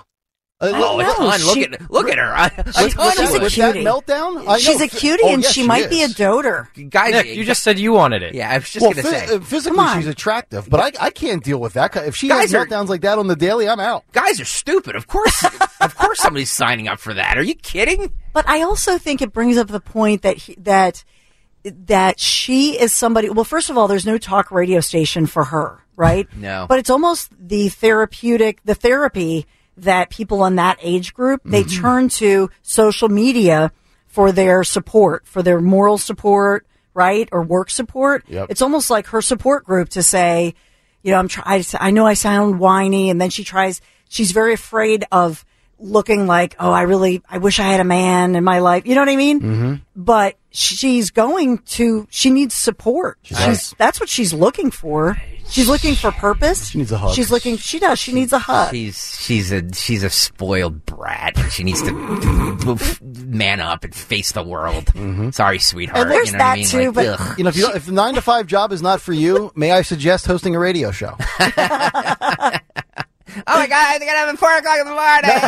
Then she'd be miserable. I didn't realize I had to prep so much. Like, you really spent 40 minutes writing your opening segment. The most offensive thing about this is not the oh wow, look at that tractor trailer crash on the Jersey Turnpike. Sorry, it's on the New Jersey Turnpike. Sorry, squirrel. A boat. The most offensive thing about this is that she immediately runs to social media and pours her heart out to, you know what I mean? Like, that's just, it's so depressing. Yep. It's so depressing. Well, misery loves company, so people will like it and comment, and then she won't feel alone. Yeah. Oh, so there are other people that hate their 9-to-5 too. Her parents failed her. I'm just saying they did not raise her properly. She was not raised with a good work ethic. Mm-hmm. The fact that she's only working right now 23 or 24, whatever she is. Yep. You know, this is her first 9-to-5 job, and this is her first taste in the real world. Is disgraceful. Yep. Yeah. She should have been working at 16. Yep. 855. Like we all were. Sorry. That's right. Yeah. I was working at Perkins at 16. Yeah. I was a busboy. Perkins. Perkins. I love it. Yep. But not just that. Oh, go ahead, Don. No, I can tell you a story about Perkins. Perkins. No, Tiger Woods will tell you a few stories about Perkins as well. Where he perked up. Yeah, that's where he perked up. More ways than one. 855-839-1210. We'll come back. Final hour is on the way. And finally, Jamal Bowman, our favorite fire alarm culprit, has been criminally charged. Wow. We will get to that story and what Anthony Fauci will charge you for a night out on the town. But right now, Dawn Stensland with a word for QC Kinetics. Yeah, because the future of joint pain relief is right here in Philadelphia, right here at your fingertips. So it's QC Kinetics Advanced Regenerative Medicine. It's breakthrough stuff. I can only use the word that so many of you have told me after you called QC Kinetics. You said, Dawn, it's like a miracle. I'm feeling good. I'm moving again. So here's the thing. If you've been told more steroids or surgery are your only options, just hold up a sec here. Get that second opinion. Learn more about how you can harness your body's own healing agents to attack that joint pain. And I'm talking lasting, real relief here. QC Kinetics does not mask the pain, okay? These treatments go to the very core of the problem using concentrated healing properties placed directly into your joint, restoring and repairing that damaged tissue. So just imagine your life this fall. No more pain in your knees, your aching hips, your shoulder, your back. No drugs, no downtime, no surgery. What's life all about? It's about getting moving and doing what you love to do. And that's why so many of you have told me that QC Kinetics helps you get your life back with these all-natural treatments. All you have to do is call them. Call the local medical professionals.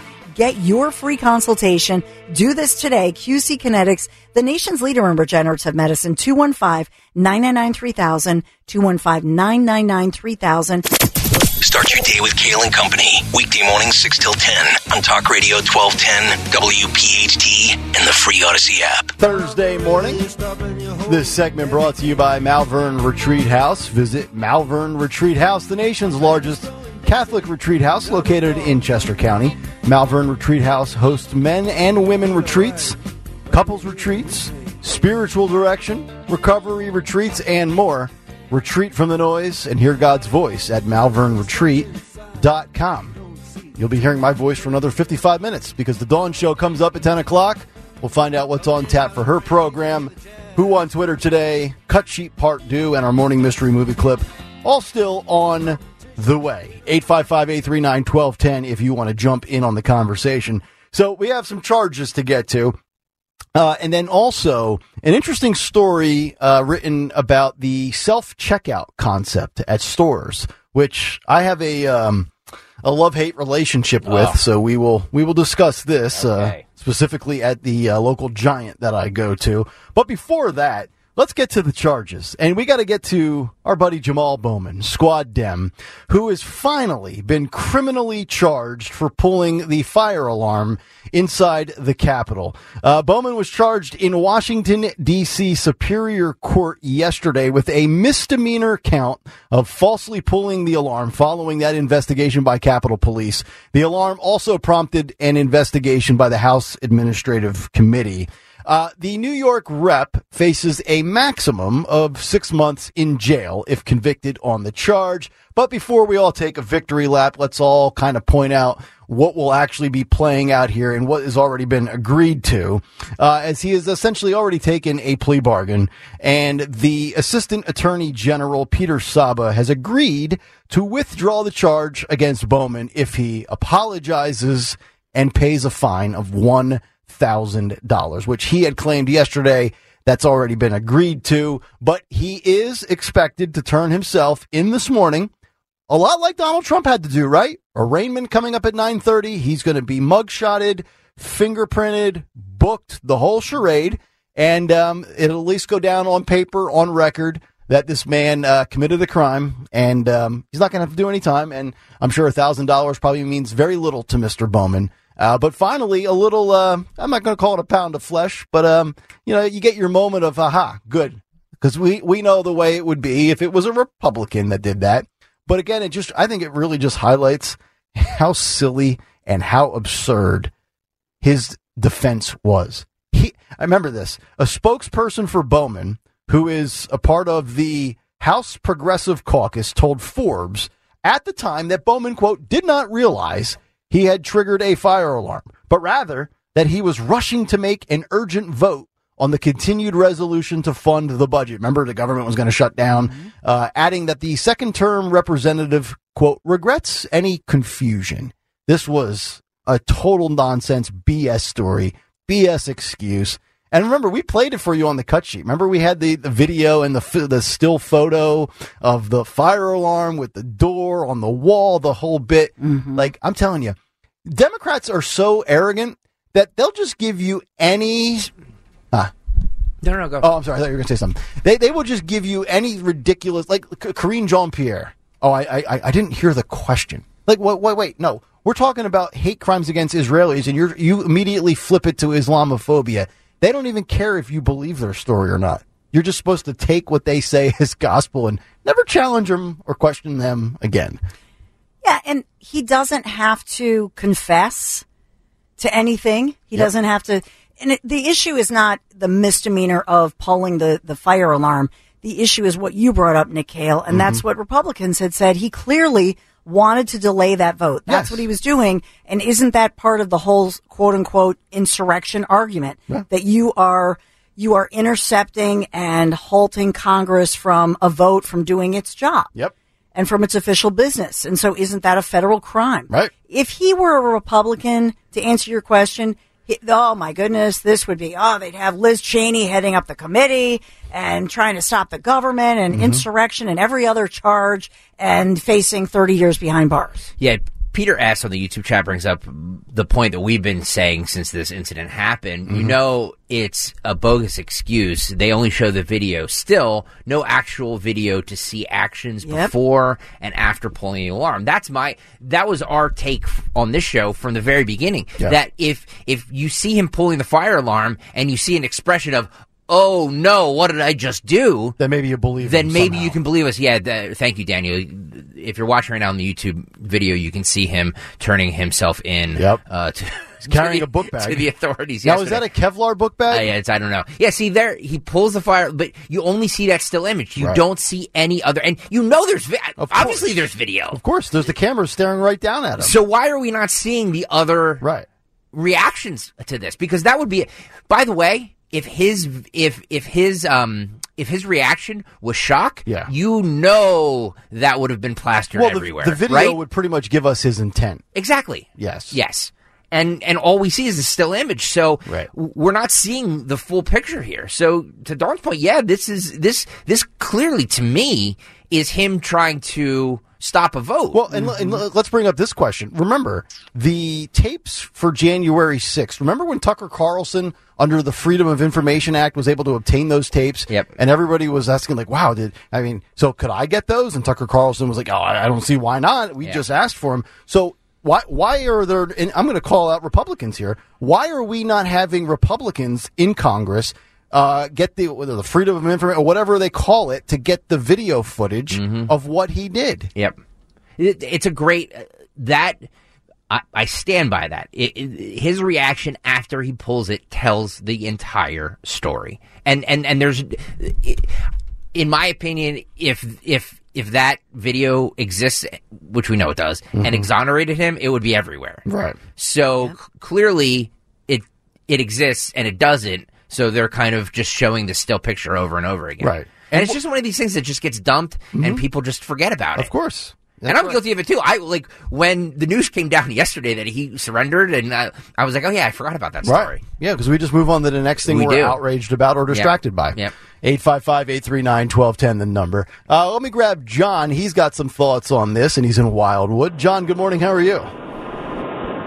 Boy, I'm doing fantastic. Two things. Yep. Also in the videos, they don't show the pre-video of him ripping down the signs talking about the fire. That is a fire alarm. That's one. Okay. And this morning, him himself said that after 3 months, it gets expunged. Yes. It gets taken off. So there's no written document of it ever happening after 3 months. Yeah, well, it's going to be like your typical first-time offender where if you follow the rules, I think he can't commit another crime in the next 3 months, and if he doesn't and he pays his fine, it goes away. Right. So the Capitol Police that did their investigation, this is what they came up with. This is, it was a mistake.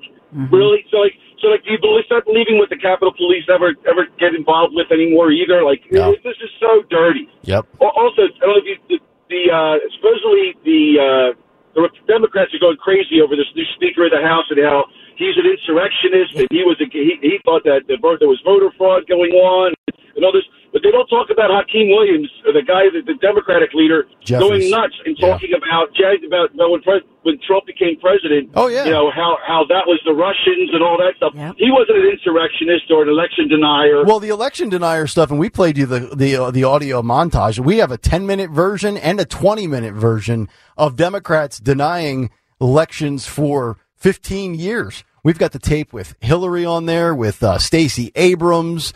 You go on down the list of people. So, two can play that game, and we've played you that before, but we won't have the time to play it all this morning. Let me grab another call here on the fire alarm concept. Tom in Woodbury is next. Tom, you go right ahead.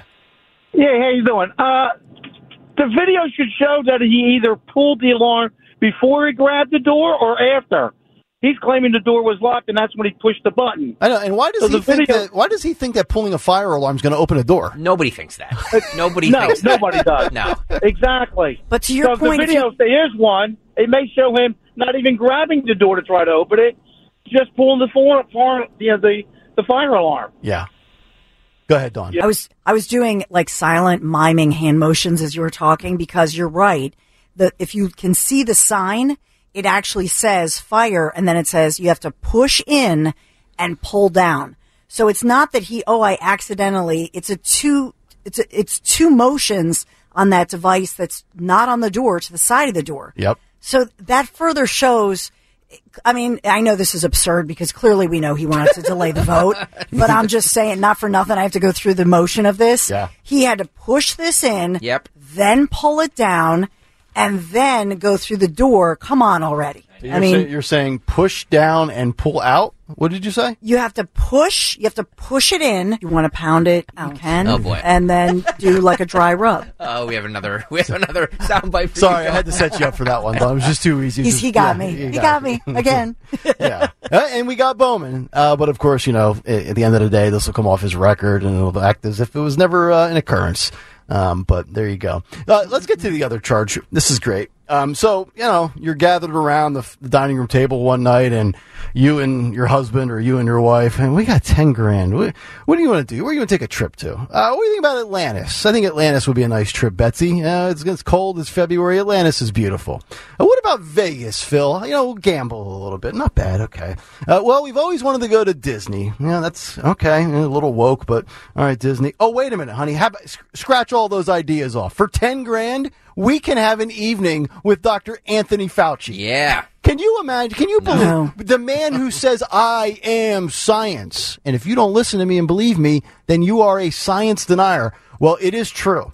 Coming up on Wednesday, November 22nd, 2023. I feel like I'm getting ready to read out the prize for the morning mystery clip. The St. Joseph's Healthcare Foundation in Hamilton, Ontario, Canada, is proud to have the opportunity to spend an ungodly amount of money to simply be in the presence of the great and powerful wizard of misinformation himself. Yes, an evening with Dr. Anthony Fauci. Now, for those that are wondering, if you really want to spend the night with Mr. Science, individual tickets start at just $300. Wow. But prices rise quickly and dramatically from the entry-level point of $300. And if you want to meet the man who helped usher in pointless, ineffective lockdowns, you'll have to pay up to $10,000. $10,000 to meet Tony Fauci. Wow. Let me just say this. Yeah. We realized how narcissistic he was, how so self-righteous and self-absorbed he was. And, it felt like for 2.5 years, and it didn't feel like it was 2.5 years, he was plastered on our televisions. He became the face of the COVID-19 pandemic and was billed and advertised as your one solution out of it. Get vaxxed to stop the spread, flatten the curve. And, if you're going to congregate, as he loves to say, congregate in large family gatherings around the holidays, maybe you should wear a mask and all this. And this guy is actually going to be available at the rate of, he's like, what does he think he is? Like an OnlyFans model? Like, who the hell would spend $10,000 for in Canada, no less? Well, you bring up a very interesting point about that, where I agree it's absurd. I don't know who's spending $10,000 for this, but the holidays are coming up, Thanksgiving, Christmas, all that stuff. Are we going to have another? Message from Dr. Is he going to be plastered all over the TV again saying,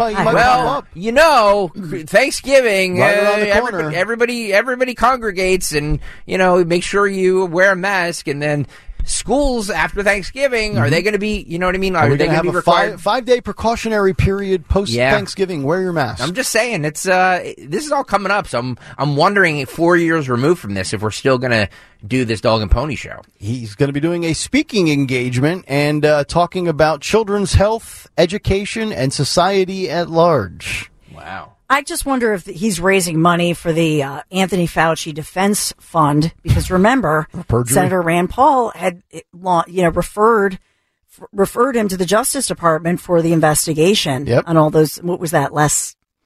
Well, initially it was a year ago, but then he renewed it about this past summer. Yep. It feels like years ago. He still has him in his crosshairs. So, he hasn't let Fauci out yet. Yeah, Senator Rand Paul. Love that guy when he goes after Fauci. And as I've said, I think Fauci has perjured himself 4 or 5 different times. And, you know, it was just so outrageous that you had guys like Dr. Robert Redford and very well esteemed people that arrived at Redfield, not Robert. Redfield. Well, Robert Redford. Robert Redford. Yes. Somebody different. Oh, man. I'm sorry. Hold on. Anyway. That's almost as bad as Joe Biden yesterday when he botched the phrase "one step for man and one giant step for mankind" or whatever the phrase goes, and he got it wrong again. But yeah, he had Redfield. And kind of like you just did. Yeah, kind of like I just did. But I'm not the president of the United States. Like Redfield was, you know, of the belief that this was, you know, a lab creation. And then you had, you know, other virologists and epidemiologists that looked at this stuff. And, you know, if you didn't fall in line with Fauci's conclusion, you were deemed to be some incompetent radical. And I'm like, wait a minute, this guy is just as accomplished as Tony Fauci. I mean, that's like, you know, going to see somebody for a broken leg, getting a second opinion, and the second doctor has a different thought, and one of them is like discredited because he's got a different conclusion. I mean, I thought that was the point of science, to kind of challenge things and hypothesize and theorize about, you know, what caused what and how do we eradicate something. But, you know, Fauci became the poster boy legitimately. Like he told us. That's the arrogance of the guy. I am science. Like, you are science? You're a paid bureaucrat. I mean, look, you're accomplished, no doubt about it. Retired now. Yeah. But that was another point that I think it was Senator Rand Paul made, that he somehow has worked out a deal where he still is technically a consultant. Yeah. And the reason for that, according to, you know, some, is that it makes then the government would have to pay for his defense. Mm-hmm. Right? Because he knows it's coming. Well, he's still lurking. A lot like Obama is still lurking around the Biden administration. These guys never really go away. You know, trust me, they get their message in there when they need to. All right, 9:21. We'll get to the self-checkout story as we wrap up at the bottom of the hour, but it is time for the Morning Mystery Movie Clip. And now, the Morning Mystery Movie Clip on Kale & Company, Talk Radio 1210 WPHT. I'd like to ask a few questions about this breakfast cereal. Box of tricks. That's right. I've been led to understand that tricks are exclusively for children. Silly rabbit. Well, I mean, they say tricks are for kids in the commercials. And is that enforced by law? Not to my knowledge, no. So if I purchase these tricks, there'll be no trouble? No, you should be fine. You do understand that I myself am not a child. I was able to sniff that out, yeah. Okay, I'm going to bring these back to my apartment. You'll be okay. Think you know what it is? Be call at 12 at 855-839-1210, and you could win this great prize. Oh, today's prize, as well as tomorrow, a $50 gift card to the Metro Diner. If you are caller 12, 855-839-1210, caller 12, 855-839-1210, $50 gift card to the Metro Diner. See if we get our winner on the other side. And self-checkout, is it worth it? The pros and cons for retailers and shoppers. Kale & Company, back after this on Talk Radio 1210 WPHT. It's Kale & Company on demand from Talk Radio 1210 WPHT and the free Odyssey app. You got to do this. What a great time of year to end October on a high note right now. You still have time to find yourself that newer certified pre-owned vehicle from my friends at the Piazza Auto Group. Yeah, did you know Piazza, they carry more than 1,200 pre-owned vehicles at any given time. So actually my stepson Jonathan is the latest. When he calls me, he's like, hey, you've got a guy, right? I'm like, well, not just a guy, the Piazza family, really, the power of the Piazza Auto Group. And that's why it's so important, because it's not just about the brands that I talk about all the time, like my Honda minivan, which I definitely am working to unload, trade in for something new, or Nick talks about his Honda Ridgeline, or my son Michael's great experience with locally Honda Piazza Philadelphia with his new Honda Civic, or, you know, Acura, Mazda, Hyundai, Volkswagen. I'm talking about pretty much anything else that you see out on the road and you say, gosh, I would love to test drive that. I'd love to own that vehicle. That's the power of the Piazza Auto Group. They've got that kind of selection. Just, first of all, start here. Visit piazzaautogroup.com, P-I-A-Z-Z-A, autogroup.com, then search their pre-owned inventory or for the dealer nearest you. Make sure you tell them Dawn sent you. Thursday morning. Beautiful day today. Going to be beautiful for the next couple of days. But right now, unfortunately, I think we stumped the audience. I think Anthony Dorenzo found a tough one for the crowd. For the listeners? The voice? I mean, come on. Yeah, I know what it is. Yeah. But I'm not eligible for the $50 gift card. You're not, no. So we will run back the movie clip for you right now. And if you can be the first one in with the correct answer at 855-839-1210, you will get the $50 gift card to the Metro Diner if you can identify this clip right here. A few questions about this breakfast cereal. Box of tricks. That's right. I've been led to understand that tricks are exclusively for children. Is that correct? Well, I mean, they say tricks are for kids in the commercials. And is that enforced by law? Not to my knowledge, no. So if I purchase these tricks, there'll be no trouble? No, you should be fine. You do understand that I myself am not a child. I was able to sniff that out, yeah. Okay, I'm going to bring these back to my apartment. You'll be okay. There we go. Okay. First caller, 855-839-1210 is the number. You get the $50 gift card to the Metro Diner. So, interesting story in USA Today. Is self-checkout worth it? The pros and cons for retailers and shoppers alike. They talk about one lady. Her name is Julie. She is a 50-year-old real estate agent that says they glitch too often, and she worries that the technology is making checkout more difficult for the elderly and the visually impaired. And while she's used to dealing with unmanned kiosks during trips to larger chains like Walmart and Albertsons, she's disappointed to see them popping up at the local grocery store in her hometown of Newcastle, Wyoming, town of just over 3,000 people. She told the USA Today, quote, "They just aggravate me. If I'm going to be checking myself out, I want a discount because that means you're not paying an employee to check me out." Although opinions on self-checkouts are mixed, many retailers are leaning into the technology. Some Kroger supermarkets, which you have down in the South, are operating entirely via self-checkout. Kohl's earlier this year announced plans to add self-checkout kiosks to 250 stores. I'll just say this. I don't think self-checkout is remotely convenient, nor do I think it's faster than getting in line and waiting for a human being. Agreed. I swear to God, every time I go to Giant, if I get like four, even if I only need 3 or 4 items, much less the normal shopping list, I swear I scan and then maybe I put it in the bag too quickly or it's not enough weight laying down on it. And then it has like the alert sign, please remove item from bag, or click to have, customer service come over. And they always have one person, standing near like the exit of the self-checkout just so you don't commit theft and steal anything. And then they got to come over and swipe their badge and do the whole charade. I don't know about you guys, but I can't stand it anymore. And my local Giant in Bluebell, I would argue there's a little section that has 6 of the self-checkouts. And then they've converted what used to be like aisles 10 or aisle 10, 9, 8, and 7 of the checkout. They've converted those into self-checkout. So they only have about 6 or 7 actual spots where a human could be running the register. And even I get it, like Tuesday, Wednesday, it's not a big grocery shopping day at 11 in the morning.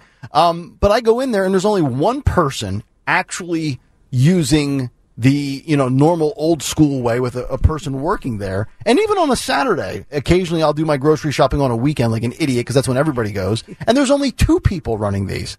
I don't know about you guys. I don't find them convenient at all. And here's the other thing, too. I will never use self-checkout when it's the full grocery list. When I've got 35 items in my thing, it would take me all day. I agree with you. I don't understand. There's no convenience to them. If I'm just running in for 3 or 4 things, then yeah, self-checkout is the way to go. But if I have more than that, then I'm always going to human. Yes. Because they are usually quicker. 2 things. Yeah. First of all, I have it down. I can have a cart full of stuff. The key is You don't even take it out of the cart. You get the little hand thing, the little laser thing, and you just point to everything in your cart. Yeah. And that way, you're not it is so efficient. And then I have my big, like, IKEA, those big blue IKEA bags in the back of my minivan. Right. So I never take the stuff out of the cart. I just with the right, and boom, I'm done in the self-checkout, go out to the car, and then I load it into the back of the car. Okay. So you never have to bag it. All it's right. Like so convenient. But the other thing is, have you been to one of the new Amazon places? No. You go in. And some people do the palm read. I don't do that thing, but you use your credit card or your phone, whatever. Okay. You go in, they do it by weight. So you put everything in your cart and then you just leave. Really? You never check out. It's weird. Don't they like scan your head or something like that? No, they scan your head. You can some of them you can put a credit card in, or you can scan your phone, or some people have it so because they've already, like at the Citizens Bank Park, where I guess they've done, I don't know if they do facial recognition or your palm, but so you choose the technology, but once you get in through that gate with your payment method, then you load up your cart, there are cameras everywhere, everything in your cart, you just walk out with it. You never say bye-bye, never see a human. QJ brings up a really good point that I always struggle with on the YouTube chat. He says, only place I try to use self-checkout is Walmart because I buy Gatorade and other bulk heavy items. The tables they have for after checkout items is never big enough. I agree with that. Okay. They have those, it's basically like those like little counters that come out that are like this big. Yeah. And they can never hold everything you want them to hold. So is he just basically grabbing the scan gun and shooting it himself in his thing so he doesn't have to pick it back up? Well, I don't know where you guys are going, but I don't have that option of scan gun. I wish I had it. Are you sure? Sam's does that. I go to Wise there in Huntington Valley, and that's really there's no. See, I don't think this has ever been about convenience, though. This is, I think, a cost-cutting measure for the grocery store. Yeah. Oh yeah, course it is. Of course it is. It's easier to do that than pay somebody whatever they're paying them. The problem is too is that it used to be like 2 or 3, and then like 6 or 7 cashiers. Yes, right. Now it's like 10 and 2 cashiers. Right. So it does make, and everybody goes to the cashier, so those lines are always longer. My son and I ran into Target yesterday just for something, and like the self-checkout line, there's one cashier there. I know. Now, granted, it was 5 o'clock at night, or in the evening. Yeah. But like there was one cashier there, and the line for the self-checkout was around the building. They are basically telling you, we do not want to pay people, so you're going to have to get used to it. You see how they started it? There was like 4 or 5 of them, and now they've converted the normal checkouts into self-checkout. You're going to get to a point where they're not going to have, I don't even know that they'll have, especially a Giant, we're going to get to a point maybe where they don't have people like, putting out the produce anymore. Yeah. They're going to have robots do it. Mm-hmm. They already have Marty walking around scanning things already with the little digitizer. Like a stalker. Yeah, he's creepy. Yeah, he's very creepy. I don't like Marty. Yeah, Marty. Very creepy. I've never met a Marty that I wasn't suspicious about. Big Stinky Cheese 67 writes, I've never stole so much stuff in my life. It doesn't matter if it scans or not. It's still going in the bag. Well, that's the other thing. How do you prevent... Well, like, I know there's cameras there, but, like, how do you prevent theft? Well, it's like you have that one person standing over there, and they're just there. That's got to be the worst shift imaginable at that store. You're standing at Giant, you're right in the self-checkout aisle, or in the little box where they have 6 different monitors, and you just sit there and wait for somebody's, scanner not to work, and then you walk over, sir, you got to pull your guacamole back out. That didn't register. Here, let me swipe my badge across. Imagine if our little girl on TikTok had to do that from 9 to 5. Oh my God, she would. Can you imagine the TikTok videos? She'd blow her head off. Yeah, look. If I'm in there for 3 or 4 items, I'm cool with a self checkout. But going in there with a cart full of stuff, I don't mind really the self checkout at like Wawa. Like, I'll go in there if I'm grabbing 2 Gatorades for golf and like a thing of beef jerky or something. Yeah. It's convenient because every time I go into Wawa, because they're so good and so busy, the line's like 8 deep anyway to get to the cashier person. Yeah. Yeah. Ken John writes, Home Depot has scan guns. I agree. I've never had a bad experience. Now, again, I'm not going into Home Depot getting a cart worth of stuff.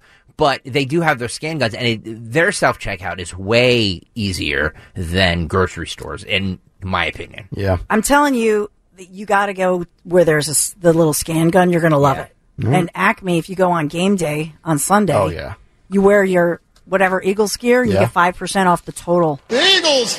Yeah. So every game day, that's what I'm doing. There you go. At Acme, really? Acme. Wow. 5% off on game day. Look at you, Nick. There's no Acme around me. By you? No. I'm just loyal to Giant. I've been a Giant guy my whole life. My mom was a Giant person. Yeah, I don't do the high-end grocery stores. Whole Foods. Acme's has local stuff. You know what I said? I would do Acme if it was near me. There's just not one around. Probably. I did it back in the day, Tammy Reed, when Coach Reed was here, and we did a piece on, I guess I was at Fox, and I went grocery shopping with her, and Acme was a sponsor. Did you? You went grocery shopping with Andy Reed's wife? With Tammy, yeah. Really? She's a riot. What was that? What did that cost to check out? Andy's not eating lettuce. She talked about he fries the Thanksgiving turkey. Oh, of course it was great. But ever since that, the size of them. But ever since that, that got me hooked, and I was like, oh, I'm an Acme girl. All right, we finally have our winner for the morning mystery movie clip. Let's go to Ron. Jeez. I forgot we did this. Yes, Ron in Ridley Park. We gave out the audio last Tuesday, and he's got the answer. Go ahead, Ron. What movie was that? That's Ted 2. There we go. That is correct, sir. And you have a $50 gift card to the Metro Diner. So thank you so much for playing and bailing us out. Hey, no problem. No problem. You got it. There's Ron in Ridley Park, and he'll go get some good food at the Metro Diner. All right, 9:38. Let's get to What's on the Cut Sheet Part 2. What's on the Cut Sheet? Pike Dill. What's on the Cut Sheet Part 2 sponsored by United Tire. We love our Philly sports teams just as much as they love us cheering them on. Same goes for the great team over at United Tire. The owners make customer satisfaction their priority, working with you to get you back on the road faster. So when it comes to car service, trust United Tire. Thank you, United Tire, for sponsoring What's on the Cut Sheet Part 2. This is great. So we were talking about all this anti-Israel protesting and pro-Palestinian protesting that's going on in schools. This is a protest that's happening with a woman who is, she's demanding that everyone boycott Nike. Okay. Which, for doing business in Israel. The funny thing about this is, that's abhorrent. Yeah. But what's funny about this is she's boycotting it wearing Nike Air Force Ones. So you have to go over to youtube.com/@1210 WPHT if you want to see this video where she's boycotting Nike while wearing Nike Air Force. Uh-huh. We're calling you to boycott. Oh, she's got a megaphone. McDonald's, Disney, Nestle, Coca-Cola, Pizza Hut, Burger King, Pepsi, Domino's, Papa John's, Nike, Airbnb, and Airbnb, Subway, Walmart, and Dasani, and the list goes on. This demonstration should make our demands clear. Yeah, you're clearly a hypocrite as you wear your $125 Air Force Ones. It's unbelievable. Oh. Boycott this, except I'm not, because they're a slick shoe. Yeah, by the way, I have Nike Air Force Ones, and they are a damn good shoe. You have them? I do. You do? When I worked at Foot Locker for 3 years in college, we never, my store in the Palmer Park Mall, we never were on the list to get Air Force Ones. We would always have people coming in, hey, you have any fresh white Air Force Ones, the low-cut ones? Like, nah, man, we don't have them. We don't get them here. Got to go up to the Lehigh Valley Mall if you want them. People would be so mad. They would be in their feelings. It's about the height of hypocrisy, though. It's so funny. I know. Like, she's so triggered. I prefer Adidas, but I Nike's a little too far, into politics, but they're all like, okay, I'm going to boycott Nike. Well, I'm going to wear Adidas, or I'm going to wear Under Armour.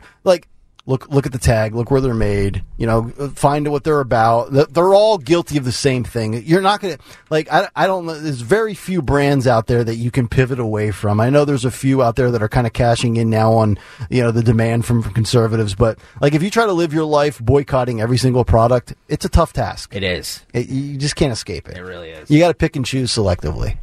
You mentioned this cut earlier. We finally have it. Oh, for my big take? Four hours later. Speaker. Do we call him Speaker-elect, or is he Speaker? I just call him Mr. Johnson. Big Johnson? Big Johnson. Notch Johnson. No, I think that he's now officially the Speaker. Speaker. Yeah. Okay, right? Mr. Speaker. He calls for ending the humanitarian and national security crisis at the border. To Road Warrior's point earlier, right? You guys were we're talking about this, about sealing off the border. He didn't like that wasn't part of the package for supporting Israel. Mm-hmm. Cut 17 here. Here we go. We have a catastrophe at our southern border. The Senate and the White House can no longer ignore the problem. From Texas to New York, wave after wave of illegal migrants are stressing our communities to their breaking points. We know that our streets are being flooded with fentanyl, and all of our communities, children, and even adults are dying from it. The status quo is unacceptable. Inaction is unacceptable, and we must come together and address the broken border. We have to do it. There you go. So Alejandro Mayorkas, in 3 years, refused to use the word crisis. In 3 minutes, Mr. Johnson used the word catastrophe, and he is exactly spot on. I actually just read a story yesterday that it's so bad in New York City now, they're thinking about, and Eric Adams is going to put tents up in Central Park. Oh, that's going to go over really well. God. I know. And if you've ever walked through Central Park, I mean, what? Wait till you see the reaction of those people when this shows up on their lawn. Yep. Uh-huh. Because this connects to something we talked about earlier that you said, talking about the big donors, whether it's a university, whether it's a PAC, whether it's, the most powerful people and who donates. Well, a lot of those donors and the wealthiest people in the country live right there. Yep. And they want to walk their little frou-frou doggy right there. Yep. Wait until Keith Olbermann looks out of his high-rise and sees tents in Central Park. Oh, man. This issue, the beauty of this issue is going to, I think it's going to turn New York, unless they can deal with it, it's going to turn New York to vote for Republicans. This is one issue that the Democrats can no longer run from. Because you have mayors in big cities and governors of prestigious states, maybe, that typically vote blue or could be a battleground state. That when the governors and mayors are like begging and pleading with the administration to please do something about it, you can no longer turn a blind eye to it. It's true. It's a very good point.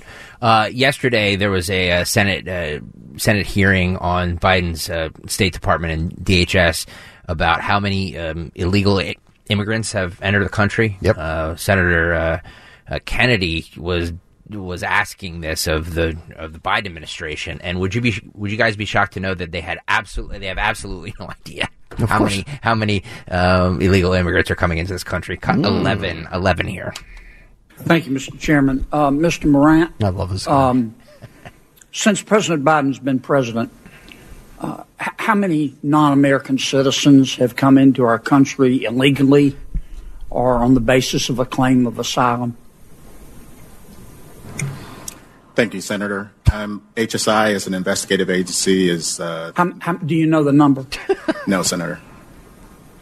You're a senior member of Homeland Security, are you not? That's correct.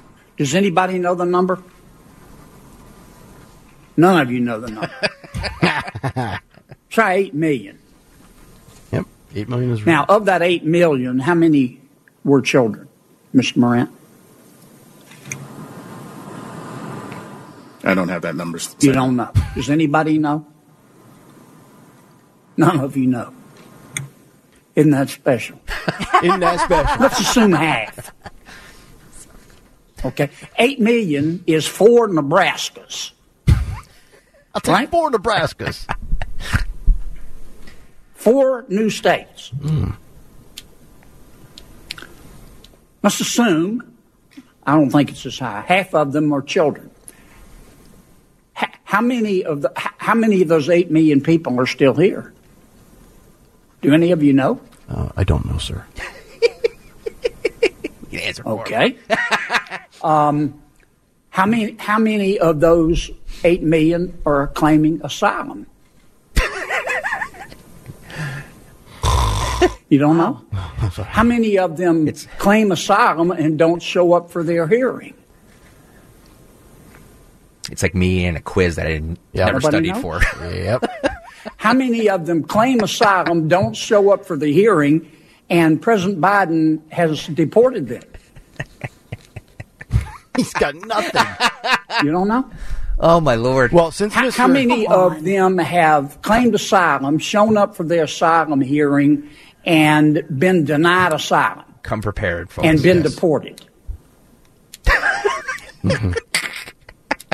You don't know. There we go. Yeah. All right, well, since Mr. Morant is of no use to us, I actually have the numbers here. Oh. It was 8,062,646. Now, to put that into the right context and perspective here, I have the population of every state in front of me.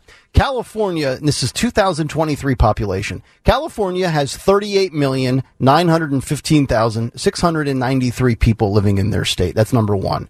At number two, 8 million less is Texas at 30,500,000, followed by Florida, New York. Pennsylvania is fifth at 12.9 million. But there are 8,062,646 illegal migrants in this country since Joe Biden took office. If you added them all up together, they would be the 13th most populated state in the country. If we gave them an entire state, they would have more people than Washington, Arizona, Tennessee, Massachusetts, Indiana, Missouri, on down the list. Wow. That. Wow, Nick, that really took you a long time to find that. Yes. Mr. Morant knew he was going before Mr. Kennedy for probably 2 weeks, and he didn't read the book. Look, I am very guilty of going into classes not prepared for things, and the teacher asking me questions and me staring dumbly at them like I have no idea. Let's not even prepare. Yes. Let's not even pretend like I know. But if it was my job to know, you know what I mean? Like if David Yadgroff, the market manager here at Odyssey, told me, hey, how have our ratings been since October of last year? Yeah. How have they gone up? What day parts are doing the best? What's our revenue like? You damn well bet I'll have the answers for him. That's correct. Mr. Morant there was like one of those students sitting in a class that's just praying that the teacher doesn't call on him. Ken John writes, this guy is hoping the fire alarm goes off. Yeah, where's Jamal Bowman at when I need him? Yeah, exactly. To your point, though, you said 8+ million came in. Yep. So just looking at the migration policy or the CBP or any numbers. Yep. So in 2019, they estimated that the unauthorized population or the illegal folks, the presence, was more than 11 million. So you're looking at upwards of nearly 20 million then when you add up the numbers. That's correct. That is correct. Kamala Harris spoke yesterday. She wants to lecture Israel, saying that we stand for the importance of understanding that we must prioritize humanitarian values. Right. It's so interesting to me that once Israel is on the attack and the offense, now it's humanitarian issues. Yes. When they were being slaughtered by Hamas, nobody was speaking about humanitarian issues. That's correct. Kamala Harris cut 8 go. That we stand for the importance of understanding that we must prioritize humanitarian values. The passage of time. That the rules of war require that there be no intentional attack of civilians. Yeah. That humanitarian aid be administered. That we do all that we can to ensure that there will not be an escalation, in particular, by Iran's proxies in that region of the world.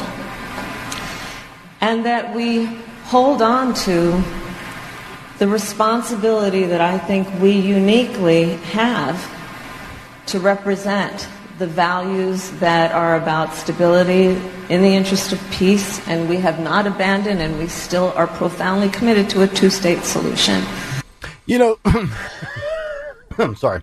You could put her in charge of the border. You can put her in charge of artificial intelligence, environmental justice, any of these categories that she's ever been linked to, and they all should put fear into you. You should be afraid of her being in charge of really watching after your pet bird. But there's nothing that scares me more knowing that if Joe Biden, and Joe's no bargain to begin with, but if Joe Biden doesn't wake up tomorrow, she's in charge, and we're on the verge of a war. Like, that should terrify every American. Well, let me ask you guys both this question. With Joe Biden in charge, would you rather have Joe Biden or Kamala Harris in charge of what's happening right now in the Middle East? I'm just... If I have to choose one, I'm taking Joe by default. I'm throwing it out there. It's like the lesser of two incompetents. I mean, I joke. Joe can't put a sentence together because he's 81 and he's losing it mentally. Kamala is still very healthy. And every time she speaks, I'm trying to figure out what the hell she's saying. Real fast here. We have time to get these in. Joe Biden held a press conference yesterday, and in typical Joe Biden fashion, he got a bunch of facts wrong and said a bunch of things he shouldn't have said. We start with cut 4 here, Daniel. I want to thank the Israelis and the Palestinian, and President Sisi of Egypt. The